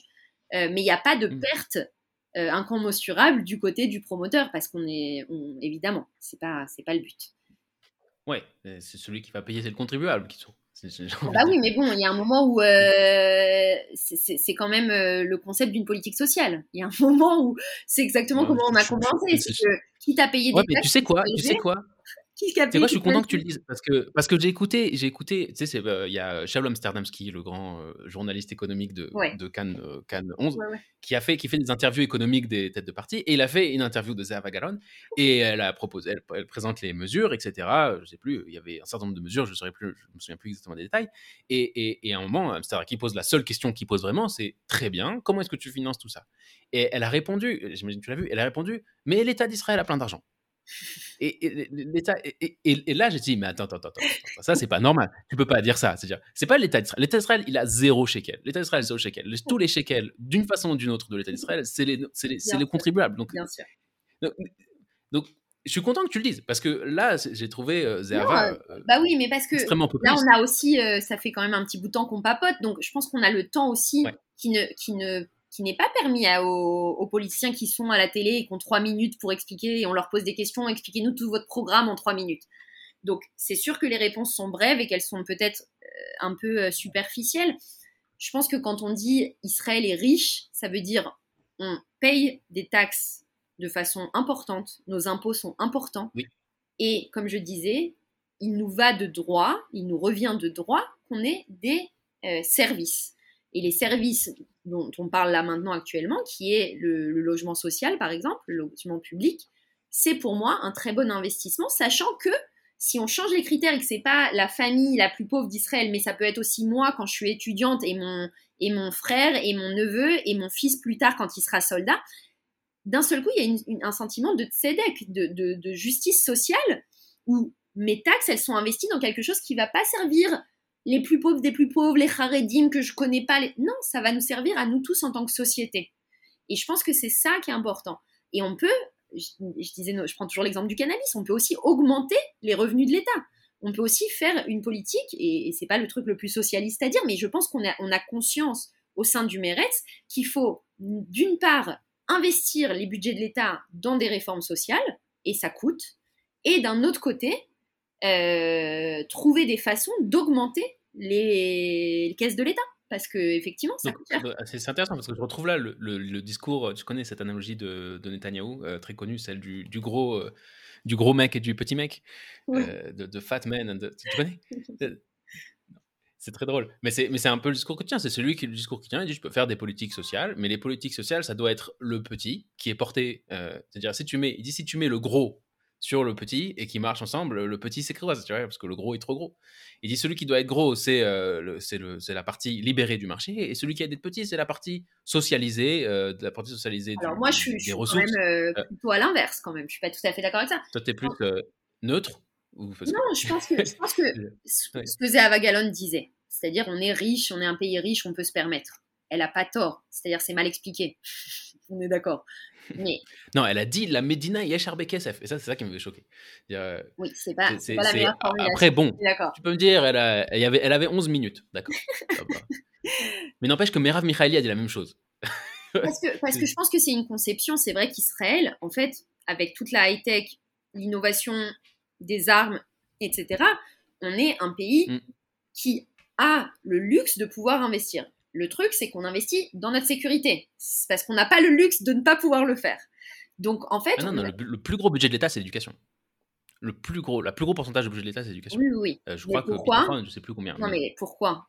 Euh, On est d'accord, budget de l'État. Parce que Saal a son, a son budget euh, séparé. Donc Saal plus le Misra d'Habitaron, c'est le plus gros budget de, de, de, de, loin, de loin, ah de loin. Ah bah oui. Ça, c'est souvent le truc qu'on nous dit. Et moi, je travaille avec Yair Golan, qui était Sgan Ramatkal. Donc, en fait, tu vois, ce genre de trucs, je les ai appris grâce à lui. Qu'en fait, c'est vrai ce que tu dis, sauf que. Mais pourquoi l'État, il a un budget séparé? Ça n'a aucun sens. Pourquoi il fait partie du budget de l'État? Il a pas L'argent vient du même endroit, je comprends pas. Oui, mais il n'est pas considéré comme le budget du Bitachon. C'est pas considéré comme le considéré comme le C'est le, le budget de Tzal. Et donc, du coup, en fait, accumuler les deux budgets ensemble, ils sont bien au-delà. Et d'ailleurs, c'est normal. Hein. Moi, je suis pour euh, qu'on investisse énormément d'argent. Ok, moi, je veux bien. Je pensais que c'était un fait, que c'était l'éducation qui était le plus grand. Mais c'est ce que tu dis, ok. Et, et l'éducation, c'est vrai qu'on investit énormément. Mais, mais la question, c'est quelle éducation? Bref, c'est un autre. Oui, c'est une, autre, une autre conversation. mais en tout cas, non. En tout cas, et c'est tout à fait normal. Hein. Je suis pas là à dire qu'il faudrait qu'on investisse moins dans la sécurité. Je pense que où va cet argent et mm. comment il est. Là, on, peut, on, est d'accord qu'avec le conflit, euh, on ne sera pas d'accord sur où va cet argent. Mais sur le fait qu'il faut investir dans la sécurité de nos citoyens, même en Cisjordanie, là où ils sont aujourd'hui, on, est d'accord sur, sur ce fait-là. Donc, du coup, je pense que c'est ça qu'elle dit quand elle dit Israël est riche. C'est-à-dire, Israël, c'est pas un pays du tiers-monde. On a de l'argent à investir. Mm.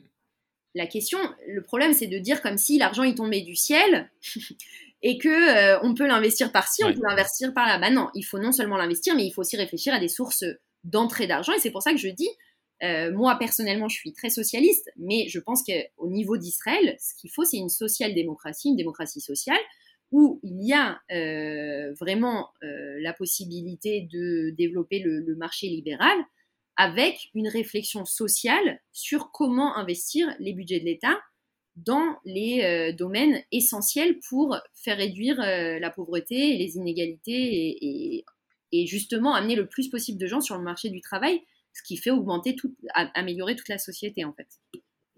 Hmm. Eh, bon, je vais te poser une dernière question et après on va s'arrêter là parce que ça fait vraiment qu'on discute. question, non, c'était vraiment très intéressant, je suis très content. Qu'est-ce que tu dis, comme on l'a dit au début, qu'est-ce que tu dis aux, Français qui, mmh sont majoritairement, qui sont majoritairement religieux et de droite Oui. Qu'est-ce qui les ferait, à ton sens, voter pour Meretz? Vas-y, got the stage. Alors déjà, je, veux commencer par dire que j'ai réussi à convaincre quelques copines à moi du Bnei Akiva que j'avais rencontrées en France et qui sont venues faire leur allié à Jérusalem et qui ont voté Meretz au, il y a quelques années. Donc, je, ça faisait 15 ans qu'elles me Théoriquement, c'est possible, tu dis. Voilà, théoriquement, c'est possible, mais elles me connaissent depuis 15 ans. Je ne suis pas sûre qu'en 3 minutes, je vais réussir à, convaincre tout le monde. Je pense que, je ne sais pas si. Je pense que la façon dont fonctionne le, système israélien, c'est un système de coalition. Et du coup, nous, notre façon de penser en France, c'est pas la même qu'ici. Il faut prendre ça en considération. Euh, ça veut dire que d'un côté, on veut euh, un chef de, gouvernement qui sera issu d'un grand parti. D'un autre côté, la nature des gouvernements, elle est définie par les petits partis. Et du coup, je ne suis pas sûre que tous ceux qui, sont, euh, qui se définissent religieux de droite, ils soient nécessairement euh, fans de Netanyahou aujourd'hui ou voilà, moi j'entends des voix au Likoud qui disent euh, Netanyahou, il doit se mettre de côté, régler ses problèmes.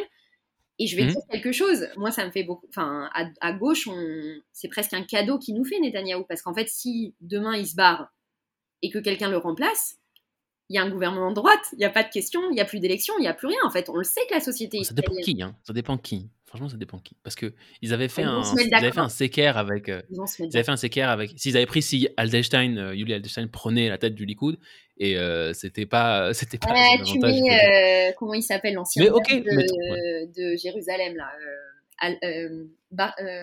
Nir Barkat. Nir Barkat, il est populaire, ouais. Alors, tu prends Barkat, tu prends Katz, il y a des gens très populaires. Moi, je suis persuadée que demain, il y a un mm. gouvernement de droite si euh, Netanyahu se met de côté. Maintenant, c'est pas mes histoires, c'est pas à moi de faire le, nettoyage euh, au hein, qui se débrouille. Mhm. Mais du coup, je pense que le Meretz, comme tu disais, les Tov et la pour le bien et pour le mal, c'est un parti où tu votes pour le Meretz, tu sais ce que tu obtiens.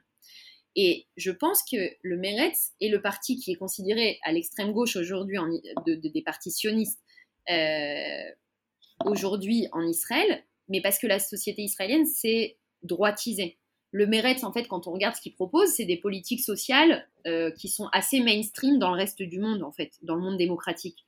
C'est-à-dire, nous, ce qu'on propose, c'est de la justice sociale, c'est des droits de l'homme, c'est de l'inclusion, c'est les droits pour les minorités, pour les LGBT, euh, le investir des budgets dans le changement climatique. C'est des, des, sujets, le pluralisme religieux, même de la cache-route, on n'en a pas parlé, mais je pense que c'est un sujet essentiel mm. que le Meretz aussi mène, dans le sens où on a des c'est peut-être là-dessus, tu vois, j'ai peut-être trouvé le point là qui va peut-être convaincre des gens. Le mérite ah, pour le... Non, parce que le problème de la cache-route, c'est un problème de, corruption. Où aujourd'hui, il y a des gens très religieux qui disent qu'ils préfèrent avoir une, euh, une... que le monopole de la cache-route soit libéré et qu'il y ait plusieurs euh, références de cache-route qui soient aussi orthodoxes, mais qui ne soient pas monopolisées qui soit pas un monopole. J'admets que je les ai pas rencontrés, ceux-là. J'en ai rencontré très ah peu qui sont. Ah et moi, je fréquente les milieux très religieux. Ah bah non, ça c'est important. Dans le milieu Haredi, dans le milieu Haredi, j'imagine. Ça n'existe quasiment pas. Non, mais Ou alors très peu. Il y a une petite bulle. À Jérusalem, il y a des. Je me souviens pas là, le, nom ne revient pas, mais il y a une, une, association qui a pour but de créer une alternative à la cache-route, qui est une cache-route orthodoxe, mais toi. Sans, ouais, sans le, sans le, la corruption qui vient malheureusement avec certains des, des monopoles. C'est, on le sait. Donc ça, c'est encore un autre sujet. Mais je pense qu'il y a des mm. auditeurs qui sauront de, de, quoi je parle. Et je pense que le Meretz, ce qu'on propose au Meretz, c'est une solution qui correspond à un public. Et c'est comme ça que ça fonctionne les partis en Israël. On ne vient pas convaincre les gens qui sont à l'opposé total de notre public on vient convaincre des gens qui sont libéraux, qui sont plus ou moins traditionnalistes, qui ont des valeurs comme ça, qui ont peut-être un fils qui est gay, alors ils se disent ah bah merde, j'avais pas vu ça comme ça, maintenant qu'est-ce que je fais? Ça vient changer les choses un petit peu dans ma façon de voir le monde.